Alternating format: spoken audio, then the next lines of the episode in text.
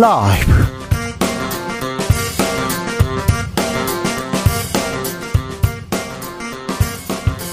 2023년 8월 18일 금요일입니다. 안녕하십니까. 주진우입니다. 윤석열 대통령 한미일 정상회의 참석차 미국을 방문했습니다. 우리 시각으로 내일 새벽 한미일 3국 정상이 캠프 데이비드에서 만나게 됩니다. 이번에는 어떤 성과 가져오게 될 것인지 외교통 윤상현 국민의힘 의원과 전망해 봅니다.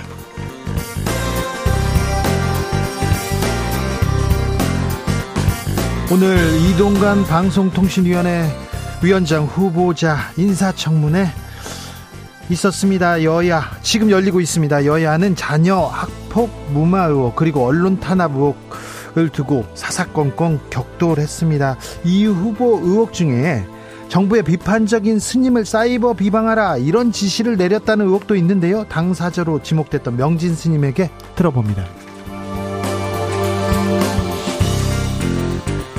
지난 15일 제 78주년 광복절이었습니다. 광복의 의미, 국가의 의미, 자유의 의미 되새겨 보는 날인데 여러분은 어떠셨습니까? 우리는 점점 그 의미, 역사 잊어가고 있는 건 아닌지 생각해 봅니다. 애국 미남단에서 국경일의 역사에 대해서 공부해 봅니다. 나비처럼 날아 벌처럼 쏜다. 여기는 주진우 라이브입니다.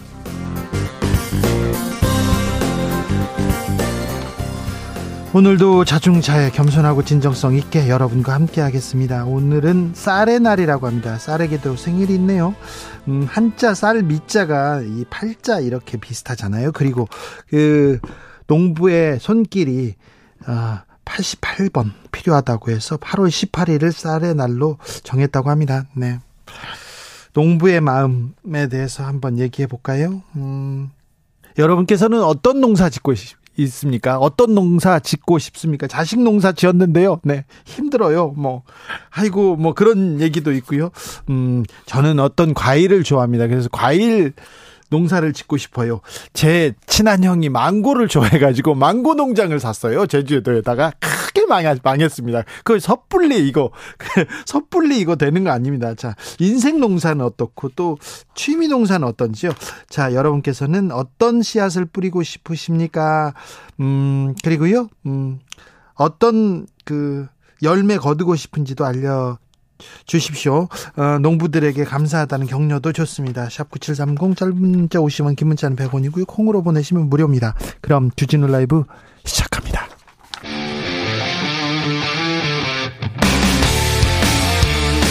탐사보도 외길 인생 20년. 주 기자가 제일 싫어하는 것은?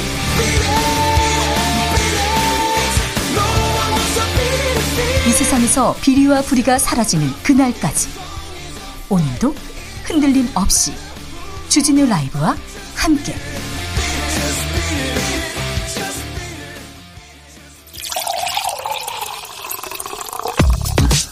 진짜 중요한 뉴스만 쭉 뽑아냈습니다. 주스 정상근 기자 어서 오세요. 안녕하십니까. 이동관 방통위원장 후보자 인사청문회 진행되고 있습니다. 네, 이동관 후보자는 오늘 청문회 모두 발언을 통해 가짜뉴스의 확산, 포털 알고리즘의 편향성 등 새로운 형태의 피해로부터 이용자 보호를 강화해야 할 필요성이 어느 때보다 높다라고 말했습니다. 하지만 자녀의 학폭 문제 주요 쟁점입니다. 네, 이동관 후보자는 당시 피해자들의 진술서에 대해 언론 보도를 통해 뒤늦게 확인했다라며 아들에게 물었더니 상당 부분 사실이 아니라고 한다라고 말했습니다.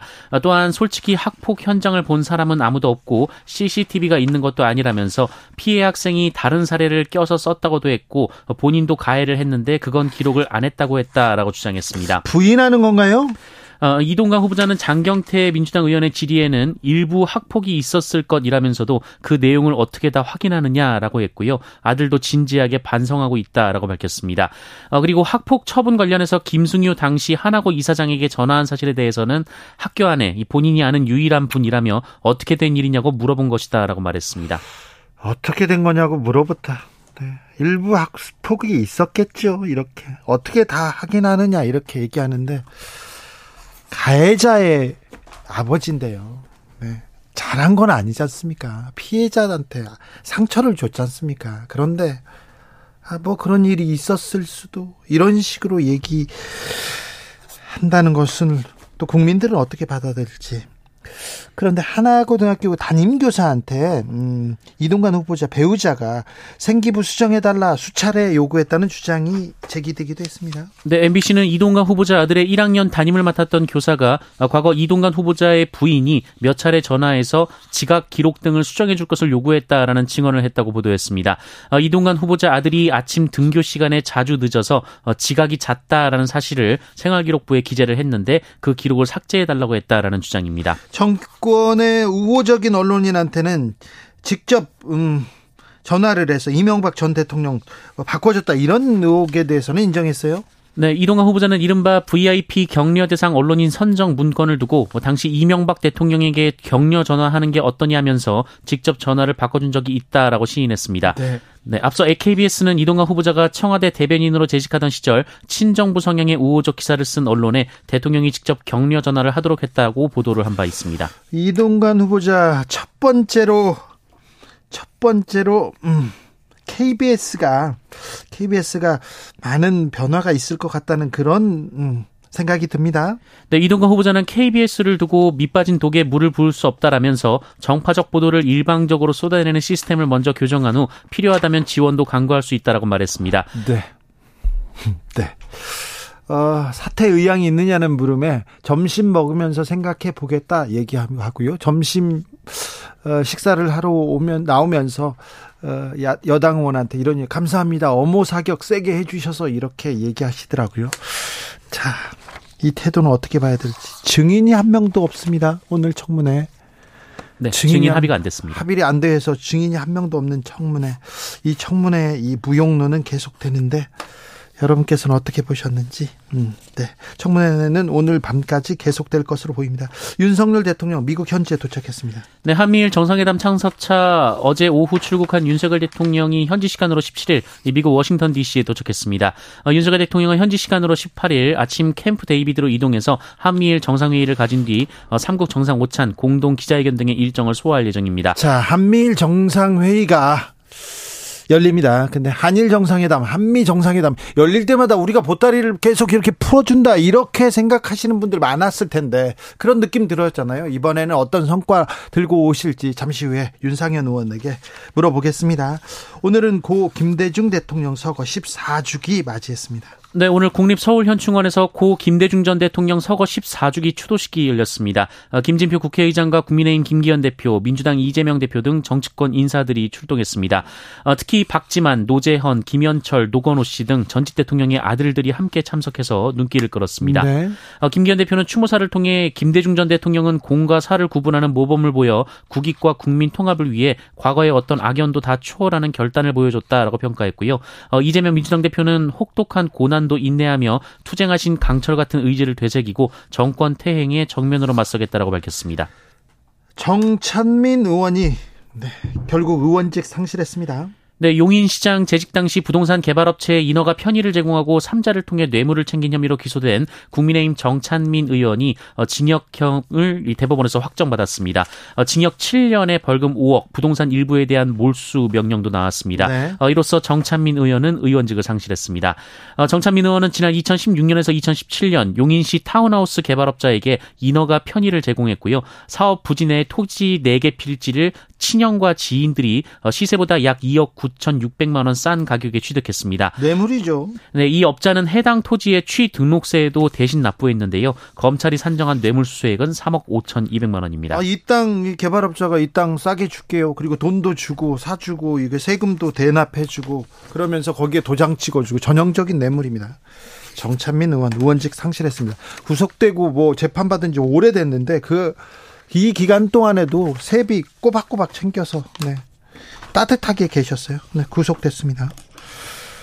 음, 은행 강도가 등장했습니다. 네, 대전 지역의 한 신용협동조합에서 강도 사건이 발생했습니다. 오늘 오후 12시 30분쯤 이 대전 서구의 한 신협에 헬멧을 쓴 남성이 침입해서 직원을 위협하고 현금을 빼앗아 달하는 사건입니다. 아, 경찰은 현재 용의자의 뒤를 쫓고 있는 것으로 전해졌습니다.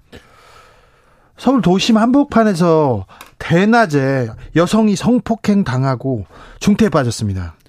네, 이 서울 신림동 등산로 성폭행범 30, 30살 최모 씨가 어, 경찰 진술에서 범행 동기에 대해 어, 강간을 하고 싶어서 범행을 했고 너클을 손에 끼우고 폭행했다라는 진술을 했다고 합니다. 어, 너클 두 개는 현장 두 개는 현장에서 수거가 됐고요. 이 피해자는 병원에 이송됐고 위독한 상태로 전해지고 있습니다. 어, 최 씨는 어제 오전 이 신림동의 한 공원과 연결된 야산의 등산로에서 피해자를 폭행하고 성폭행한 혐의로 범행 현장에서 체포가 됐습니다. 흉기 난동 사건이 계속됩니다. 협박범도 계속 늘어나고 있습니다. 은행 각도까지 등장했습니다. 검사가 대통령입니다. 그런데 왜 이렇게 치안이 불안하죠? 이렇게 생각하는 분들 많습니다. 왜 그럴까요? 좀 경찰이 좀 나서야 되는데 경찰이 뭐 하고 계십니까? 치안이 불안하다뇨. 우리나라에서. 우리나라가 안전한 나라다. 외국인도 다 이렇게 인정하는 나라인데 왜 갑자기 치안이 불안해졌는지 저만 불안한 게 아닌데 이런 뉴스가 왜 이렇게 쏟아지죠? 이런 부분에 대해서도 좀 세심히 좀 챙겨 주십시오. 경찰청 그리고 검찰청 그리고 그다 그다음에 행정안전부 뭐 하고 계신지. 음. 김관진 전 국방부 장관 징역 2년 선고받았습니다. 네, 이명박 정부 시절 국군 사이버 사령부를 이용해 댓글 공작을 벌이는 등 이 정치에 관여한 혐의로 재판에 넘겨진 김관진 전 국방부 장관이 파기환송심에서 징역 2년의 실형을 선고받았습니다만 법정 구속은 안 됐습니다. 네. 어, 김관진 전 장관은 지난 2012년 총선 대선 기간에 군 사이버 사령부 부대원들에게 정부와 여권을 지지하고 야권을 비난하는 댓글 9천여 개를 온라인에 작성 유포하도록 지시한 혐의로 재판에 넘겨졌습니다. 어, 또한 군 사이버사가 댓글 공작에 투입할 군무원을 채용할 때 친정 정부 성향인지 판별하도록 신원 조사 기준을 정하게 하고 호남 출신을 선발해서 배제하도록 한 혐의도 받고 있었습니다. 군인이 정치에 개입하면 안 되죠. 안 되잖아요. 전형적인 정치 군인입니다. 이거 잘못됐어요. 어, 죄질이 매우 무겁다고 재판부에서도 인정합니다. 그런데 네. 대통령께서 이렇게 또 중요한 자리에 쓰셨어요. 대통령 직속 국방혁신특별자문위원회 위원장, 위원장 역할을 합니다. 네. 혐의가 합정, 확정되지도 않고 절차에 맞지도 않다 이런 비판을 받, 받는데 음, 방심위원장 KBS 이사장 해임됐습니다. 그런데 이분은 유죄가 받아 유죄가 확 오늘 났습니다. 오늘 유죄가 판결됐는데 이분을 이렇게 대통령실에서는 계속 기용하겠다고 합니다. 아, 이거 법과 원칙이 어디 있는지 묻지 않을 수 없습니다. 삼성이 전경련 복귀 절차를 밟고 있습니다. 네, 삼성 준법감시위원회가 오늘 삼성이 전국 경제인연합회에 다시 가입한다면 정경유착이 벌어질 경우 즉시 탈퇴할 것을 권고했습니다. 정경유착이 벌어지면 탈퇴한다 이 얘기를 하시네요. 그러면 그냥 그냥 가입하겠다는 거죠. 국정농단 보수 단체, 관제 데모, 폭식 투쟁, 그리고 전경련 이렇게 떠오르는데요. 자, 보수 단체, 관제 데모 또 정경련 이런 단체들이 다시 되살아나고 있습니다. 주스 정상근 기자 함께했습니다. 감사합니다. 고맙습니다. 어떤 농사를 짓고 싶으세요? 이렇게 물어봤더니 서원준님께서 로또 농사요. 근데 수확이 없어요. 없다니까요. 이거 확률적으로 이게 음, 뿌린 만큼 거두는 이거는 아닌 것 같은데 로또는 그야말로 로또 아닙니까? 자, 그냥 그냥 여행 그냥 운을 이렇게 한번 시험해 보는 거예요. 7718님 저는 30년 돌싱입니다. 네. 이제 노후를 함께할 사랑의 씨앗을 심고 싶은데 마음대로 잘 안 됩니다. 아이고 이거 이 농사 잘 됐으면 합니다. 7718님 제가 기도하겠습니다. 어떻게 사랑의 큐피트를 이쪽으로 보내야 되는데 유민정님 공직자 후보님들 자식 농사 쉽지 않은가 봐요. 그러게요. 공직자 후보 오늘 인사청문회를 보는데 좀 네. 위원장도 그렇고 후보자도 그렇고 자식 농사가 쉽지 않는가 봐요. 박상우님 농사 짓는 친구가 추수를 했다면서 쌀을 보냈습니다. 한 번도 일손을 거들어 주지 않고 받아먹기만 하는 것 같아서 언제 시간 나서 주말에 좀 술이라도 한 잔 사야겠네요. 아 사야죠. 네 사세요. 네 7865님 저는 충남 금산에서 부추 어, 아니군요. 금산 추부에서 깻잎 하우스 하는데요. 지금 쪽파 좀 심으려고 하는데 너무 더워 힘들어요. 시원한 아이스 한 아이스 아메리카노 한 잔 간절합니다. 아 쪽파, 네, 네. 파김치, 아이고 좋아라. 네, 더운데 좀 시험시험 하십시오. 주진우 라이브.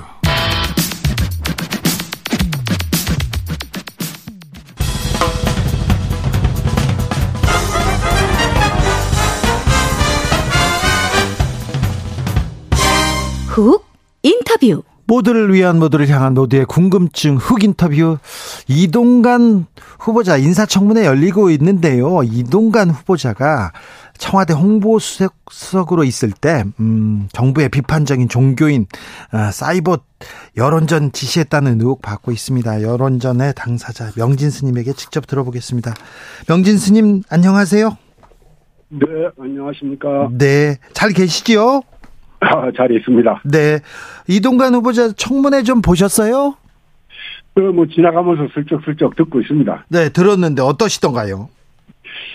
그, 맹자님이 예, 부끄러움을 모르면 사람이 아니다라고 말씀하셨는데, 네, MB 때나 지금이나 잘못한 걸 부끄러워할 줄 모르고, 네.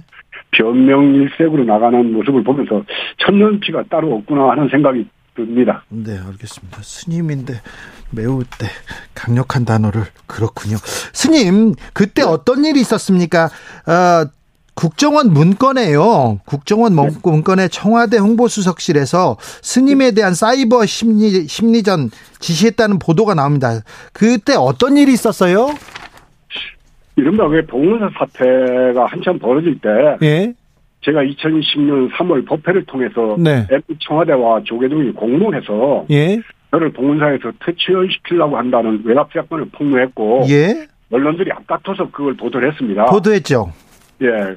그때 이제 어 그거를 증언을 해줄 김영국 거사에게 네, 이동국 그 수석이 전화를 해서 네, 여러 가지 조건을 내세우면서 네, 어, 보도를 안 하면은 뭐 선거법으로 위반된 것도 봐주고 뭐 여러 가지 편리를 제공하겠다고 했던 전화를 예, 어 김영국 거사가 저한테 얘기를 해서 제가 법회에서 그걸 폭로를 했는데 네. 이동관 그 당시의 수석이 저를 명예훼손으로 에, 고발을 했던 그런 사건들입니다. 저 이동관 수석이 스님을 명예훼손으로 고발을 했었어요? 고소를 했네요, 고소. 네, 네, 네, 고발을 하고 고소했어요. 네, 예, 그래서 제가 나중에는 사과하면 고소를 취하겠다 그래서 네, 내가 배는 좋아하는데 사과는 별로 안 좋아한다. 네, 그러니까 사과할 생각이 없으니까 법정에서 만나자 이랬습니다. 예, 예, 근데 한 번도 조사를 안 한 상태에서 네. 본인 홍보 수석을 내놓으면서 네. 연민의 마음으로 고소를 취한다고 그랬단 말이에요. 연민의 마음으로요. 네, 불쌍해서 이제 고소를 취한다는 건데 네, 그때 그 어느 언론에서 전화가 와서 스님 어떻게 말씀하시겠습니까? 그래서 이런 건 요새 젊은 사람들 말로 하면 헐이다 헐 그러고 말았습니다. 헐 그렇군요. 그렇죠. 네, 그때 어, 스님이 스님이 음. 이명박 정부의 비판적이다 이러면서 사이버 여론전 지시했어요. 그래서 당시에 예. 어, 이- 여러 얘기가 있었는데 음, 네. 스님 직접 그 압박을 좀 느끼셨어요? 그 압박도 느꼈고 살기 위해서 유언비어 비슷하게 자꾸 저에 대한 괴담이 돌아다녔어요. 예. 뭐 애도 둘이 있고 부인이 있고 벤틀리를 타고 저녁마다 술 마시러 다닌다는 얘기가 네. 돌아다니는 거예요. 그리고 종북자파라고 막 하던데 아니 스- 그건 말도 못하고 그 뭐 그런 얘기는 뭐 본래 있던 얘기고 스님 그 가끔 그 선방에 들어가시고 수행한다고 했는데 산에 들어가셔서 뭐 혹시 다른 일 하셨어요? 그게 아마 대북 접촉하러 들어간다고 봤을까요? 저쪽 정, 국정원에서는. 산에요? 그래서 그 당시에는 예. MB가 그 당시에 전과가 14분이라고 우리가 얘기했잖아요. 전과가 있었죠. 네. 예, 그래서 제가 사기 전과도 있고 그래서 사기꾼은 대통령 되면 안 된다. 네. 그리고 MB 정부를 제가 파렴치, 모렴치, 후한무치해서 삼치 정부라고 얘기를 했어요. 예. 이제 그런 것들이 청와대에서는 저를 이제 봉문사에서 퇴출시키기 위해서 뭐 여러 군데서 작업을 했죠. 예. 그래서 국정원 2국, 7국을 동원하고 포청천 팀까지 만들어서 예. 어, 저에게 음모적인 그런 얘기들을 여러 군데 퍼뜨려서 저를 좋아했던 신도들도 다 떠나고 뭐 그러면서 심리적으로도 제가 굉장히 힘들었던 때입니다. 아, 그래요? 네. 스님도 힘드셨군요. 그럼요. 네. 근데 뭐 스님이 종북 활동을 했다 이렇게 뭐 소문은 퍼뜨렸지만 사실이 아니다. 그 국정원 직원도 진술을 했습니다. 사실이었으면 수사를 했을 것이다. 이렇게 얘기했어요. 네, 그랬습니다. 네. 스님 자식은 없으시죠? 아니 그때 그때 소문이 나가지고 네. 물어본 그러니까. 네. 그러니까 뭐 허위 사실을 네. 저는 저를 사찰한 것까지는 뭐, 뭐 제가 워낙 비- 정부에 비판적이니까 네. 사찰을 할 수 있다라고 인정을 하더라도 네. 거짓말을 퍼뜨리는 공작이거든요. 그거는 아, 그렇죠. 사찰을 한 게 아니라 저에 대해서는 공작을 했던 겁니다. 이것도 민간인 사찰, 민간인 공작을 했습니다. 명백한 불법입니다, 이거. 그러면 안 그렇죠. 되죠, 국가가. 왜냐하면은 네. 국가 공무원은 국민의 머슴입니다. 예, 국민의 세금으로 월급을 줍니다. 네, 국민의 머슴이 네, 국민을 주인을 속이고 예. 주인을 사찰하고 주인을 공작한 엄중한 범죄 행위입니다. 네. 그런데 그 스님 혹시 이동관 후보자 만나신 적 있습니까? 어 어느 그 동사 신도의 고문이었었고 네. 어느 언론사의 간부였던 그 분의 자제분의 결혼식이어서 제가 참석을 안 할 수가 없었어요. 예. 그래서 에스컬레이터를 타고 올라가는데 네. 에스컬레이터를 타고 내려오다가 나시 좀 익은 사람인데 이렇게 국복 인사를 해요. 예. 그래서 저는 사람을 잘 몰라보는데 저 네. 같이 있던 저를 수행했던 그 젊은 친구한테 야 근데 누구냐 그러니까 아 스님 저 이동만이잖아요 그러더라고. 예, 예. 그래서 저 사람 그 나한테 왜 국복거리고 지나가나 딱 만난 건 그거 한 번뿐입니다. 아, 그런데 이동관 후보자가 자서전을 통해서요. 나중에 명진 스님과 오해를 풀었다 이렇게 이렇게 썼던데요. 그야말로 새빨간 거짓말이고 예. 그런 거짓말도 자기한테 이익이 되거나 안 그러면 뭐 진실을 감추기 위해서 거짓말 하는 건 모르는데 이거는 거짓말 안 해도 되는 사안인데 네. 이런 거짓말 하는 거를 보면서 이 사람은 거짓말이 생활 속에서 습관적으로 하는 거짓말 중독성이 있다는 느낌이 들어요. 예. 어떻게 문자로 남겼거든. 그것도 말이 아니고 예. 자기 자서전에 나하고 예. 화해를 했다. 근데 나하고 만난 거는 에스컬레이터에서 올라가고 내려가고 스치듯 본것 말고는 만난 적 없습니다. 아, 그래요? 네. 개인적으로 다 풀었다. 이게 그 스치듯 인사한 게 다다. 아니 아. 그냥 에스컬레이터에서 나는 본인을 몰라봤어요. 본인은 네. 날 알아왔는가 모르겠지만 네. 그 오르고 내려가다가 스치듯 본것 말고는 만난 적이 없는데 네. 화해를 해서 다 풀었다고 하는 거를 글로 남겼단 말이야. 예, 그러니까요. 말도 아니고 글로 남길 정도면 이건 거짓말을 아주 거짓말인지도 모르고 상습적으로 하는 이런 거짓말쟁이를 방통위원장으로 지금 청문회하고 앉아있는 꼴을 보면서 이 나라가 어디로 갈 것인가 하는 그런 아주 참담한 생각이 듭니다. 자, 혹시 이동관 후보자가 지인을 통해서 다른 사과나 뭐 다른 얘기를 하지 않았습니까? 없, 없습니다. 그런 일. 네, 그래요. 네. 아, 미, 명진 측에서 뭐, 뭐 모두 잊었 아니요. 그 스님 스님이 그러면 이동관 후보자 쪽에 어떤 얘기도 해준 적이 없다고요? 일체 이동관 그러고 나서는 뭐 이동관에 대해서는 아니 그런 그 뻔뻔한 사람이고 거짓말 하는 사람이고 한 사람한테 네. 내가 무슨 관심 가질 일도 없고 네. 자, 그랬는데 이번에 뭐 방통위원장이 된다고 그래서 네. 제가 참 마음속으로 참담함을 금치 못하고 있습니다. 명진 스님과 구체적으로 어떻게 오해를 풀었느냐 이렇게 어, 청문회를 앞두고 네. 어, 과- 국회 과방위원이 물었어요. 그랬더니 질의에 어떻게 대답했냐면요. 공직에서 물러나는 만큼 인간적 선의를 선의를 베풀었다. 그래서 고소를 취하했다. 이렇게 얘기했는데 이 부분은 어떻게 들으셨습니까? 그 부분도 본인이 뭐 사과하면은 고소를 취하해야겠다 그래서 아까도 얘기했지만은 사과할 생각 없다 나는 배는 좋아해도 사과는 안 좋아한다. 네. 그러니까 법정에서 만나자. 예. 그렇게 얘기를 했는데 그럼 나를 조사를 해야지 될 거 아닙니까? 네. 한 번도 그 고소 고발 사건에 대해서 조사를 받은 적이 없어요, 내가. 예. 그리고는 한 몇 개월이나 지난 다음에 본인이 방통 그 저 홍보 수석을 내놓으면서 어, 나를 뭐 용서하듯이 사과를 취한다고 그랬으니까 참 뻔뻔한 사람이죠. 예. 아, 자, 이명박 정부 때 강남 한복판에서 법회를 했는데 네. 어, 보수적인 강남의 그 부자들도 그리고 신도들이 다 지금 그 봉은사 법회에 네. 법회에 이렇게 참석한다 그런 기사가 많이 났어요. 인기가 많았습니다. 네. 근데 거기에서 법회에서 이명박 정부를 비- 정면으로 비판하자 어, 여러 외압이 있었는데 그때 상황이 그때는 좀 어떻 어땠습니까? 어떤 외압을 받으셨습니까? 특별하게 뭐 외압을 받았다기보다는 좀 측근의 그 여당 쪽하고 같이 온 분들이 예, 밤에 잘 때 문 잠그고 자라. 예, 혼자 다니지 말아라. 네, 그리고 말 좀, 그, 좀 삼가서 했으면 좋겠다는 그런 얘기들을 많이 들었죠. 그 네. 당시에는. 알겠습니다. 산에 이렇게 수행하러 들어가셔서 혹시 다른 네. 거 다른 일 하신 거 아니죠? 북한하고 접촉 그런 거 아니 아니죠? 왜 근데 스님한테 종북이라니, 스님한테 좌파라니, 이거는 또 이해, 도무지 이해가 안 가요. 그래서 제가 그때도 좌파, 그 안상수 의원이, 어, 좌파 주지를 내쫓아라. 이랬던 게 2009년 11월 5일이거든요. 예. 네, 그 얘기를 듣고 내가 좌쪽이 그렇게 싫으면은 좌측 눈도 감고 다니고 좌측 팔도 쓰지 말고 좌병기도 앉지 말고 좌석 버스도 타지 마라 이렇게 내 비꼰 적이 있습니다. 알겠습니다. 네. 재미는 별로 없어요, 스님. 스님, 네. 이동관 후보자가 사찰 문건 본 적도 없다. 어, 명진 스님 사찰 문건 나 모른다. 이렇게 얘기했는데 어떻게 네. 생각하십니까? 네. 경향신문 보도도 했는데 원세훈 재판에 청와대에서 요구한 자료 목록이 나와 있어요. 예. 거기 보면 홍보수석실 요청이라고 되어 있습니다. 그렇죠. 문건이 남아 있어요. 예. 권력을 이용해서 불법을 저지른 건데 부끄러워하지 네. 않고 그거를 하다 띄고 문건에 남아 있는데도 거짓말을 하고 문건이 본인에다가 거짓말을 또 나를 만나서 뭐 사과 풀었다고 거짓말하고 이건 거짓말 자판기 같아요. 국정원 문건이기 때문에 청와대는 모른다. 그리고 아랫사람들이 한 일이기 때문에 저는 뭐 아랫사람 레벨에서 뭐 처리했다 이렇게 얘기하던데요. 아니 홍보수석실 요청이면은 네.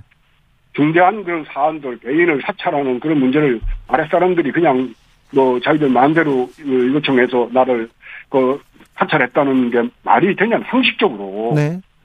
그 나는 그걸 모르고 아랫 사람들한테 맡겼다면 책임 회피고 예. 무능력한 거고 모자라고 이런 사람이 어떻게 방통위원장을 또 합니까?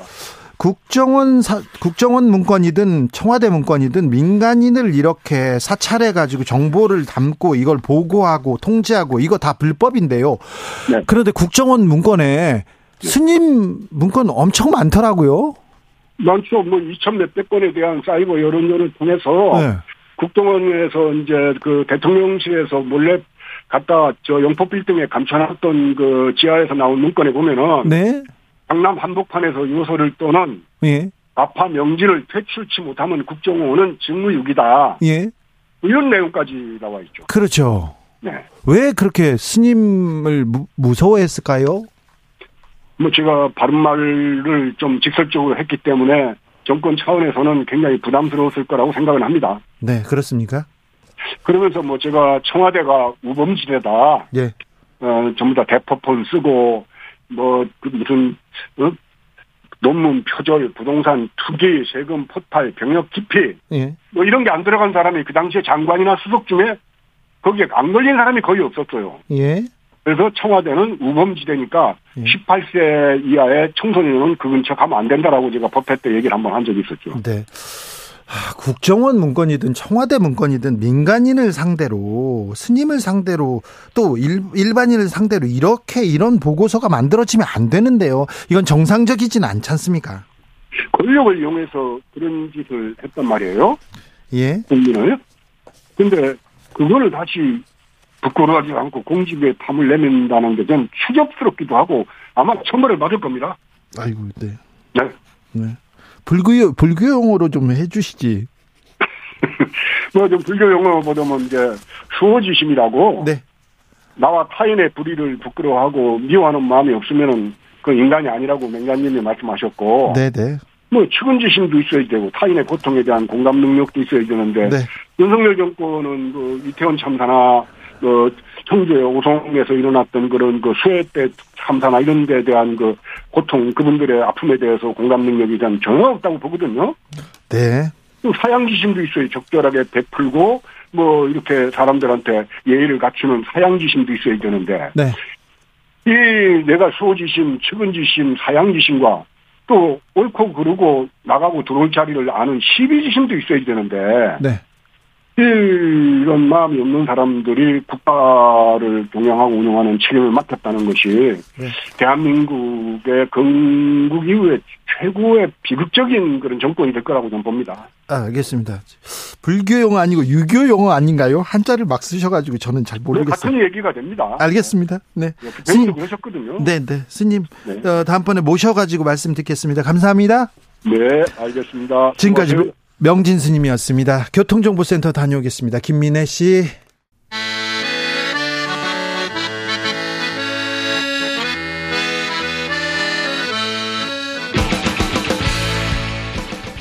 역사를 잊은 민족에게 미래는 없다. 역사에서 배우고 미래를 열어가겠습니다. 애국심으로 미래를 여는 남자들, 애국 미남단. 애국 미남단 1호 역사학자 전우영 교수 모셨습니다. 어서 오세요. 네, 안녕하세요. 네. 교수님, 광복절이었습니다. 네. 네. 광복절 어떻게 보내셨습니까? 어, 조금 암담했어요. 아, 그래요? 어, 대통령 그 경축사를 듣고서 네. 어, 우리 헌정사 8, 78년간, 그러니까 이제 광복이 78년 동안에 예, 역사상 없었던 좀 경축사를 말씀하셔가지고, 아, 그렇죠. 어, 좀, 하여튼 좀, 좀, 저, 저로서는 좀 암담했습니다. 아, 박근혜 전 대통령의 경축사가 기억에 납니다. 이명박 전 대통령의 경축사도 기억에 남습니다. 그런데 이번에 윤석열 대통령의 경축사에는 역사, 과거 이런 부분은 거의 빠져 있었습니다. 그러니까 기본적으로 광복절이 갖는 좀 무게 또는 의미 때문에 우리 저 이제 이승만 대통령 때부터 시작됩니다마는 역대 광복절 경축사 또는 기념사를 보면 크게 세 가지 이제 어 세 가지 내용을 담아요. 네. 이제 과거, 현재, 미래를 여기 담는데 과거로서는 순국선열에 대한 감사 예. 그리고 일본의 좀 미흡한 과거사 아, 청산에 대한 좀 비판 이게 이제 한 패, 하나의 좀 단락을 구성하고 두 번째로는 그 이후에 우리가 이제 이루어온 좀 역사적 또는 경제적 또는 뭐 국, 국가적 성취에 대한 자부심 표현. 어, 뭐, 때로는 이제 거기에 자기 시대, 자기 시- 이 정권의 치적을 담기도 하죠. 그리고 세 번째로는, 어, 이게 이제 헌법적 책무죠. 조국의 평화적 통일이라는 사명에 입각하여 이렇게 돼 있잖아요. 우리 헌법 전문에. 네. 그래서 우리 미래, 그러니까 평화든 통일이든 우리 미래에 대한 전망 이런 걸 이제 담게 마련인데 네. 어, 통일에 관한 이야기 또는 이제 남북 간 평화 공존에 관한 이야기는 빼놓으셨고 그 다음에 일본의 미흡한 과거사 청산 문제에 대한 지적도 빠졌고 거꾸로 이제 국내의 대립 것도 좀 별로 이렇게 근거가 있다고 생각되지 않는 뭐 이제 어, 민주 진보 인권 운동가로 위장한 이제 공산 전체주의 이 세력이라고 하는 것에 대한 좀 어, 공격을 좀 많이 할애하셨고 네, 지난번에 이어서 공산 저- 공산 전체주의가 나왔는데요. 공산 전체주의라는 단어는 또 좀 생소합니다. 그건 아마 지구상에 없는 단어를 새로 만든 것 같아요. 만드신 것 같은데 이것도 누가 뭐 만들었겠죠. 만들었는데 그 동안에 뭐 종북조합하니 뭐 이제 이런 식으로 표현을 하던 어, 그런 것들을 좀 이제 너무 많이 했어서 식생해서 새로운 표현을 만들었는지 모르겠습니다만은 어, 보통 전체주의 그러면 파시즘을 얘기하고 네. 공산주의는 그 자체로 또 별도의 전- 전체주의적 속성이 있다고 해서 그걸 넘어가는 거거든요. 그러니까 자유민주주의란 말을 많이 쓰셔서 민주주의의 자유가 기본적인 속성으로 들어가 있는 것이고 공산주의의 전체주의가 기본적으로 들어가 있는 것인데 그런 식으로 굳이 분리했나 아, 싶은 생각도 들었습니다. 네. 국경일의 역사에 대해서 조금 공부해 보겠습니다. 국경일 언제부터 우리나라에서 국경일을 정해서 이렇게 기념하기 음. 시작했습니까? 그러니까 이제 국경일 너무나 익숙해서 네. 이제 우리가 그냥 옛날부터 있었겠거니 하는데 네. 사실은 이게 근대의 산물이에요. 아, 근대 그렇죠. 국민 국가가 형성이 될때 네. 국경일 제정이 이른바 국민 국가 형성의 하나의 이제 지표가 되는 거죠. 네. 그러니까 우리나라에서는 1897년 1월 15일 예. 그날이 이제 고종이 즉위한 날이었어. 네. 즉위 기념일이었어요. 네. 그날을 경흥절이라고 전해, 정해서 예. 1월 11일자 관보에 고시한 게 국경일 관련 첫 번째 기록입니다. 네. 근데 제1회 국경일, 첫 번째 국경일을 어떻게 지냈냐 하면 관보에 정했을 뿐이고 앞선 이제 국경일의 행동 준칙이라든가 행동 지침이라든가 쉰다 그런 거 없죠. 이런 게 전혀 없으니까 아. 사람들은 이제 그냥 뭐 그게 뭔가 그냥 그렇게 하고 있었는데 네. 그날 그 인천항에 정박해 있던 영국 군함에서 예포를 쏴요. 아. 그게 국경일 기념 행사인데 네. 그러고 났더니 이제 독립신문에 그런 기사가 실립니다. 네. 아 우리 저 대군주 폐하의 즉위기념일 국경일 처음 맞는 국경일인데 아 그 외국 사람들은 네. 이렇게 예포도 쏘고 하면서 축하하는데 네. 정작 우리 좀 백성들은 국경일이 뭔지도 모르고 아무것도 안 하고 있다. 네. 이런 이제 내부 비판 기사가 나오죠. 그 예. 처음 제정된 국경일이 경흥절이라는 이름이었고요. 그해 10월에 고종이 황제로 즉위하면서 나라 이름을 대한제국으로 바꿉니다. 대한제국을 선포하게 되고 대한제국을 선포하면서 국경일 몇 개를 더 이제 지정을 해요. 네. 하나가 고종의 생일 만수성절이라고 했고요. 황태자의 생일 천추경절이라고 했고요. 예. 그 다음에 태조 이성계가 건국한 날, 이날을 개국기원절. 네. 그리고 고종이 대한제국을 선포한 날, 이날을 개천기원절 이렇게 예. 해서 어 이제 다섯 개의 국경일이 생기죠. 그래요. 예, 국경일이 생기고 국경일에- 전혀 달랐네요. 예. 이제 국경이라고 하는 거죠. 전체가 이른바 국가 탄생의 서사와 관련된 거거든요. 네, 전부 네. 탄생과 관련된 거 이따가 말씀드리겠습니다만은 네. 그리고 국경일과 관련된 이제 의례라든가 이런 것들을 만들어야 하니까 그러니까 우리가 사실은 좀 그런 면이 있어요. 그러니까 어, 애국심 굉장히 중요하죠. 우리 이 제목도 애국민한단인데 네. 애국심, 애사심, 애향심 이런 말들은 있어요. 애교심. 근데 뭐 애가심, 애자심, 애부심 이런 말은 없어요. 네.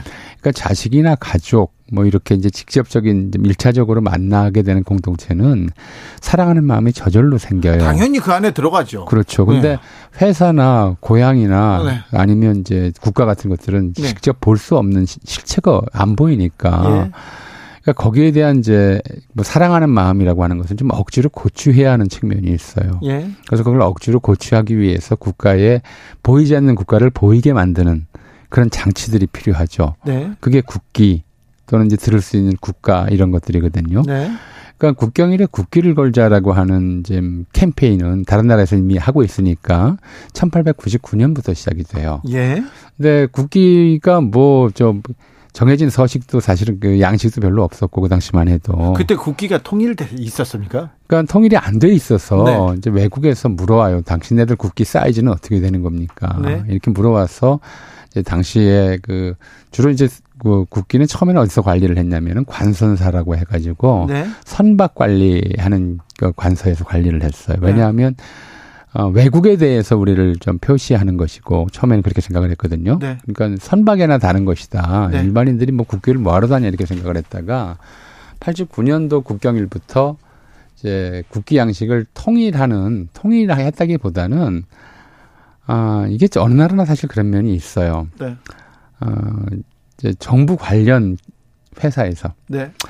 그러니까 좀 정부 고관이 운영하는 회사에서 국기 제작을 독점해요. 네. 그리고 그걸 팔아먹는 거죠. 네. 국기 회사들의 농간이 좀 거기에 끼어 있었어요. 예를 들어 대표적으로 지난 정권에도 그런 좀 농간이 예. 있었어요.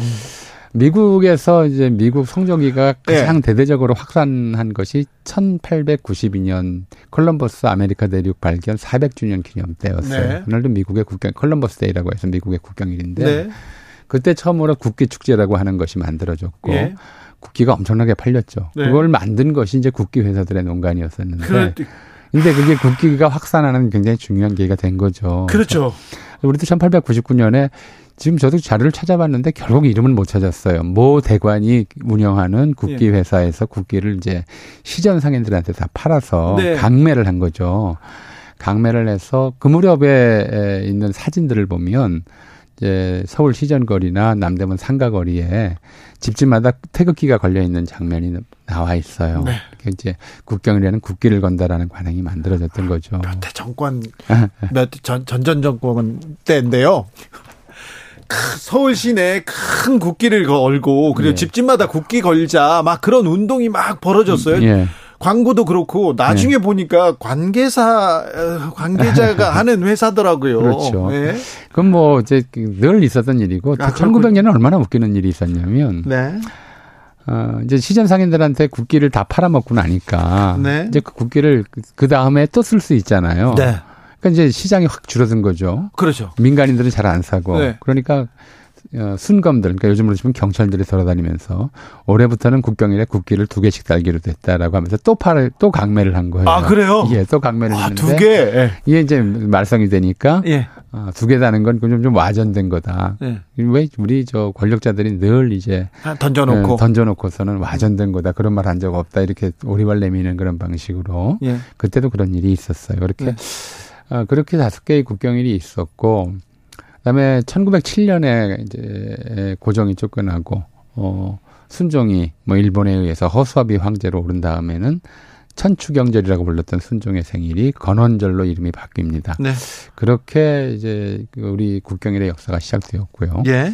그럼 일제강점기는 당연히 이제 일본의 에, 그 국경일을 우리가 어 우리 한국인들이 따라야 되겠죠. 그렇게. 그래서 뭐 일본의 대표적인 국경일은 우리가 좀 영화 있죠. 천장지구. 예. 어, 예상을 어, 반칙 따면 돼요. 일본 천황의 생일은 천장절. 일본 황후의 생일은 지구절. 아, 그래요? 이날을 이제 대표적으로 했고 일본의 개국기원절이 따로 있었고 예. 나중에 이제 태평양 전쟁 중에는 뭐 국경이라기보다는 기념일로서 무슨 뭐 싱가폴 승전 기념일, 뭐 네. 만주 함락 기념일 뭐 이런 것들을 다 지정하곤 했었는데 이제 그런 것이 하나 있었고요. 이제 임시정부가 수립된 다음에 1919년 3.1운동으로 임시정부가 수립된 다음에 그때 이제 국경일을 또 정하죠. 네. 대한민국의 국경일을 정해요. 예. 그래서 이 대한민국의 국경일이 첫 번째는 당연히 3.1절이죠. 아, 그렇죠. 이걸 3.1절로 한 것은 자꾸 이제 3.1절이라고 이름을 붙였기 때문에 오해가 생기고 건국절 따로 얘기하는 사람들이 생기는데, 어, 우리 저 주진우 기자님께 한번 여쭤볼게요. 미국의 독립기념일이 언제인지 아시죠? 7월 4일. 영화로 있죠. 네. 7월 4일 생. 그날이 어떤 날이에요? 저기 영국하고 전쟁해 가지고. 전쟁하기 전에. 네. 그러니까 이게 그 똑같은 좀 그 뭐랄까요 어 구성 방식이에요. 예. 그러니까 미국이 13주 대표, 영국 네. 식민지 13개 주 대표들이 모여서 독립을 선언한 날이 1776년 7월 4일이에요. 네. 이날에 미국 정부가 수립된 것도 아니고 네. 미국 대통령이 뽑힌 것도 아니에요. 네. 물론 당연히 미국 정부가 국제적 공인을 얻은 날도 아니죠. 네. 미국이 정부를 수립한 건 그로부터 13년이 지난 1789년의 일이에요. 네. 그리고 5월 30일인가 그런데 그날 이제 조지 워싱턴이 처음 대통령이 취임하죠. 그러니까 독립 선언하고 13년이 지나서야 정부가 선 거죠. 예. 정식 정부가 하지만 7월 4일은 미국의 독립기념일인 독립기념일입니다. 거죠. 똑같은 거예요. 네. 그래서 3.1절이라고 이름 붙인 것은 네. 이제 이날 대한민국 임시정부가 건립된 것은 아니지만 네. 이 독립 선언이 이제 대한민국 임시정부, 대한민국의 뿌리가 되었다. 대한민국은 대한민국의 국민들은 3.1절 우리가 독립을 그래서- 선포했지 않습니까? 그래서 3.1절이라고 부른 거예요. 예. 그러니까 3.1절이라고 불렀고 해방 해방 이후 1948년 7월에 제정된 재헌헌법에서는 뭐라고 썼냐면 예. 기미 3.1 운동으로 대한민국을 건립하여 세계에 선포한 네. 이렇게 돼 있어요. 그러니까 예. 대한민국을 나라를 건립했다가 건국이라는 거잖아요. 그렇죠. 원래 건국인데 3월 1일 날 대한민국 임시정부가 생긴 게 아니니까 건국절로 하질 않고 이제 그 3.1절이라고 불렀던 거죠. 어쨌든 대한민국 민중들은 거리에 나와서 독립을 그렇죠. 외쳤어요. 외쳤고 독립 어, 만세를 외친 거예요. 독립 만세라고 하는 것은 독립시켜 주십시오 하는 게 아니란 말이에요. 어, 우리는 독립국이다. 독립국이다. 그러니까 네. 이 독립을 만년 동안 지키자 이런 얘기라고 네네. 말이에요. 그리고 어 그래서 이제 그 1920년 3월 1일 날 제1회 독립 독립기념식을 거행해요. 예. 독립기념식을 대한민국 임시정부 상해에서 거행을 하고 예, 독립기념식이었습니다. 독립기념식이 독립 제1회 기념식이었고 그래서 다시는 저 태극기가 예. 아, 이제 바닥에 떨어지지 않게 하자. 아, 뭐 이런 이제 안창호 선생, 뭐 여운형 선생 이런 사람들이 이제 이 기념 축사를 했었죠. 그리고 또 하나 지정했던 이제 예, 국경일이 어 건국기원절이에요. 건국기원절. 건국기원절. 요거는 조금 이제 어, 설명이 필요한 것이 1910년에 대종교인들이 네. 어, 개천절이라고 하는 날짜를 좀 임의로 정해요. 예. 10월 3일, 음력 네. 10월 3일로 개천절을 정해. 그러니까 알 수가 없으니까 예. 언제 환웅이 지상에 내려왔는지 단군이 뭐 고조선을 건국한 날이 언제인지 알 수 없으니까 네. 임의로 10월 상달을 뭐 고구려에서부터 좀 어, 많이 좀 높이 평가했다라고 하는 것, 많이 예. 그 축, 축일로 썼다는 것, 그리고 한국인들이 대체로 삼자를 좋아한다는 것, 이걸 좀 하- 결합을 해서 10월 3일을 개천절로 아, 정하죠. 그래서 10월 3일이 예, 그렇게 정하고 나서 임시정부에 대종교 인사들이 많이 들어가니까 네. 개천절로 하지 않고 건국 기원절이라는 이름으로 두 개의 어 저 국경일을 정해서 네. 매년 기념했던 거죠. 네. 그리고 이 3.1절 기념식은 그, 이제 그 중국에 있는 상해 임시정부뿐만 아니라 근데 미국, 하와이, LA 그리고 멕시코, 뭐 쿠바에 이렇게까지 한국 교민들이 있는 곳에서는 어디서나 국경일로 기념을 해왔어요. 예. 어, 해방되고 이제 정부 수립 이후에 1948년 정부 수립 이후에 1949년 2월에 가서 네. 국경일에 관한 법률을 제정합니다. 네. 그때 대한민국 임시정부를 계승한다라고 하는 원칙 때문 원칙이 있었으니까 3.1절과 개천 그 건국기원절을 다시 개천절로 바꿔서 네. 3.1절과 개천절 두 개에다가 네. 어 이제 8.15 광복을 기념하는 광복절 네. 그리고 헌법 제정을 기념하는 제헌절 네. 이걸 이제 추가해서 네 개의 국경일을 만들죠. 일 처음에는 그러니까 개천절, 삼일절 개천절, 그리고 광복절, 제헌절 이렇게 어, 네개요 국경일이었군요. 국경일을 정하는 것이 이제 바로 헌법 전문의 서사였어요. 유구한 역사와 전통에 빛나는 할 때 이 유구한 역사의 시작이 개천절이다. 네. 우리 대한국민은 그 다음에 두 번째 들어간 것이 김일 삼일운동으로 대한민국을 선포하여 세, 어, 대한민국을 건립하여 세계에 선포한 이게 삼일절이고요. 위대한 네. 독립정신을 네. 계승하여 이제 어, 민주독립 국가를 재건함에 있어서 이제 할 때 이 이 재건이 가능하게 된 사건이 광복절이고요. 네. 재건 자체를 이제 의미하는 사건이 헌법 제정이다. 네. 그러니까 이게 어, 대한민국이라는 나라가 어떻게 만들어졌는가. 예. 그러니까 어, 유구한 역사, 단군 이래로 어, 독립된 역사를 유지하다가 네. 일본에 의해서 식민지화돼서 암흑기를 보내왔는데 그런 상황에서 3.1운동으로 대한민국을 건립했다. 이 나라를 세웠다. 그리고 그 나라를 다 이제 재건하는 과정이다. 이렇게 이제 설명을 한 거죠. 네. 그렇게 해서 4대 국경일로 지정을 해왔고 국경일에 대한 이제 기본적인 의례가 첫 번째 집집마다 국기를 개양한다. 예. 그리고 어 다- 기본적으로 국경일은 이제 대통령이 나와서 기념사 또는 축사를 해야 되는 날이 돼 있는 거죠. 예. 나중에 2005년인가 2000 그때 한글날이 추가돼요. 예. 그러니까 우리 청, 청취자 여러분들이 뭐 가끔 이제 그런 헷갈리 요즘 젊은 분들 특히 헷갈리는 분들이 많더라고요. 국경일이 뭐냐 그러면 쉬는 날이 빨간 날이요. 재헌절은 안 쉬니까 국경일이 아닌 줄 예. 알아요. 예. 원래는 절로 끝나는 날만 국경일이었어요. 네, 네. 좀 이승만 정권 때 에, 다소 해프닝이 좀 있긴 했어요. 어떤 해프닝이 있었냐면 국경일은 전부 절로 끝나고 나머지 기념일은 일 또는 날로 날. 끝나요. 예, 예. 식목일, 뭐 현충일, 예. 어, 뭐 국군의 날 이런 식으로. 되게 어 이제 이승만 대통령이 감리교 신자였고 예. 그러다 보니까 어, 크리스마스를 예. 성탄절로 해서 국경일로 승격시켰던 거죠. 거의 국경일처럼. 네. 그러니까 이제 절로 끝나면 다 쉬는 날이니까 예. 국경을 착각하기 쉬운 그런 이제 일들이 있었어요. 예. 그래서 어 그런 좀 어, 역사를 가지고 있고 한글날은 국가 탄생 이런 이제 우리가 일제강점기 독립운동을 통해서 국가를 만들었다고 하는 이런 이제 대한민국 탄생의 서사에서는 조금 빗나가 있는데 예. 워낙 이날이 이제 한국을 미- 한국인들을 하나의 민족으로 통합시키는데 결정적인 역할을 한 것이 한글이다라고 하는 그런 취지에서 예. 한글날을 국경일에 편입시키고 대신에 제헌절을 쉬는 날에서 빼놨죠. 저는 이거 굉장히 잘못했다고 생각을 해요. 그러게요. 예. 네. 왜 그랬을까요? 그 당시에 10월 달에 워낙 노는 날이 많으니까 쉬는 네. 날이 많으니까 기업에서 우리 공휴일이 너무 많다. 하나 좀 줄여라 이렇게 얘기를 했는데 그렇다고 국경이 차라리 무슨 뭐 저 식목일 뭐 이런 거 좀 줄이면 줄였지 왜 국경일을 쉬는 날에서 뺐는지 저는 그 결정이 이제 그 당시 노무현 정권에서 정부에서 이루어지는 일이거든요. 네. 정말 잘못한 것이다. 우리 네. 민족사 또는 우리 건국사의 서사 자체를 뒤틀어 버린 것이라서 저는 굉장히 잘못한 결정이라고 생각합니다. 4대 국경일인데 예. 제일 먼저 생겼는데 그게 왜? 무슨 뭐 기업의 저 뭔가 그 이, 이익을 위해서 네. 국민이 그냥 어, 좀 어, 양보해야 되는 양보할 수 있는 그런 날이 아니었거든요. 너무 좀 어, 생각을 잘 못했던 것 같아요. 네. 네. 그렇습니다. 음, 뭐 아니 성탄절입니다. 석가 석가탄신일 이렇게 부처님 오신 날 그래서 나중에 나중에 예. 석탄절이라고 부르기도 했었어요. 네, 네, 네, 맞아요. 그러다가 부처님 오신 날하고 크리스마스로 다시 바꿨죠. 그렇죠. 헷갈릴까봐. 예. 네. 그 국경일은 아니죠. 예, 아니죠, 네. 당연히. 생- 생일이네요. 자.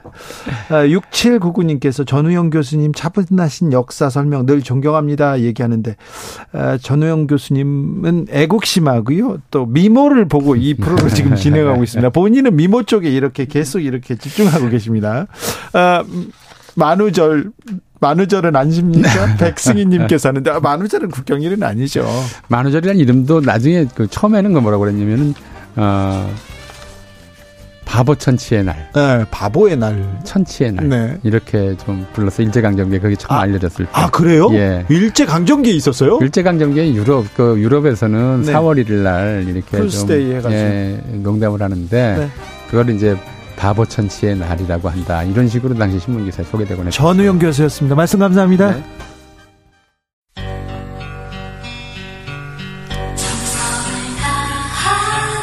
정성을 다하는 국민의 방송 KBS 주진우 라이브 그냥 그렇다고요. The Batmobile.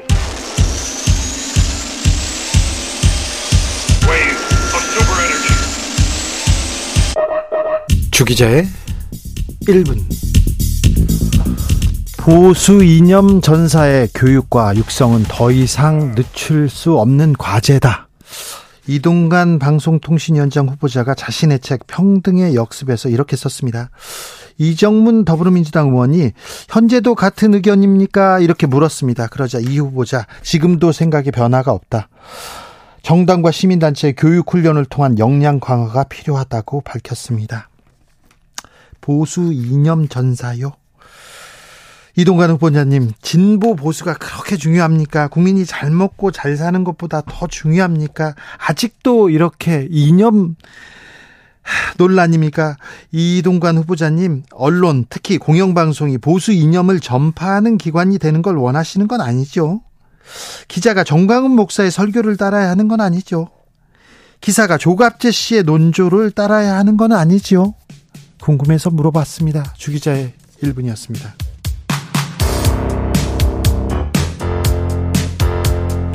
잘 먹고 잘 사는 법. 더블 V 셀러 파이브 옥상 달빛 요조 선우정아 치즈 박문치 여러 가수들이 불렀네요.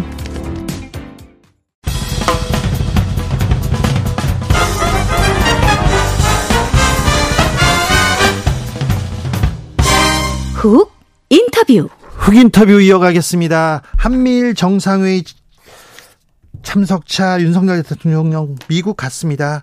어, 내일 미국 캠프 데이비드에서 한미일 정상회의 열리는데요. 자, 이번에 어떤 외교적 성과 가져올지 두루두루 좀 물어보겠습니다.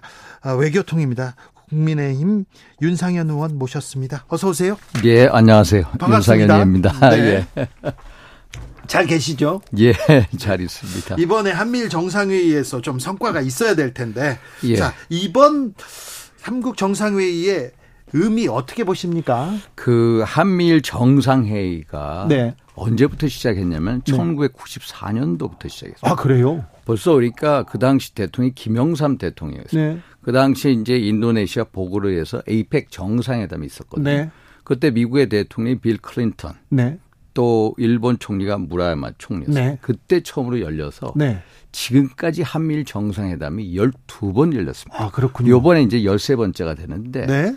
12번 중에 지금까지 12번 중에 3번을 윤석열 대통령 취임 이후에 열렸어요. 아, 그렇군요. 그러니까 작년에 이제 6월 달에 스페인 마드리드에서 나토 정상회의에 예. 이가 있었거든요. 그때 한번 만나셨고. 예.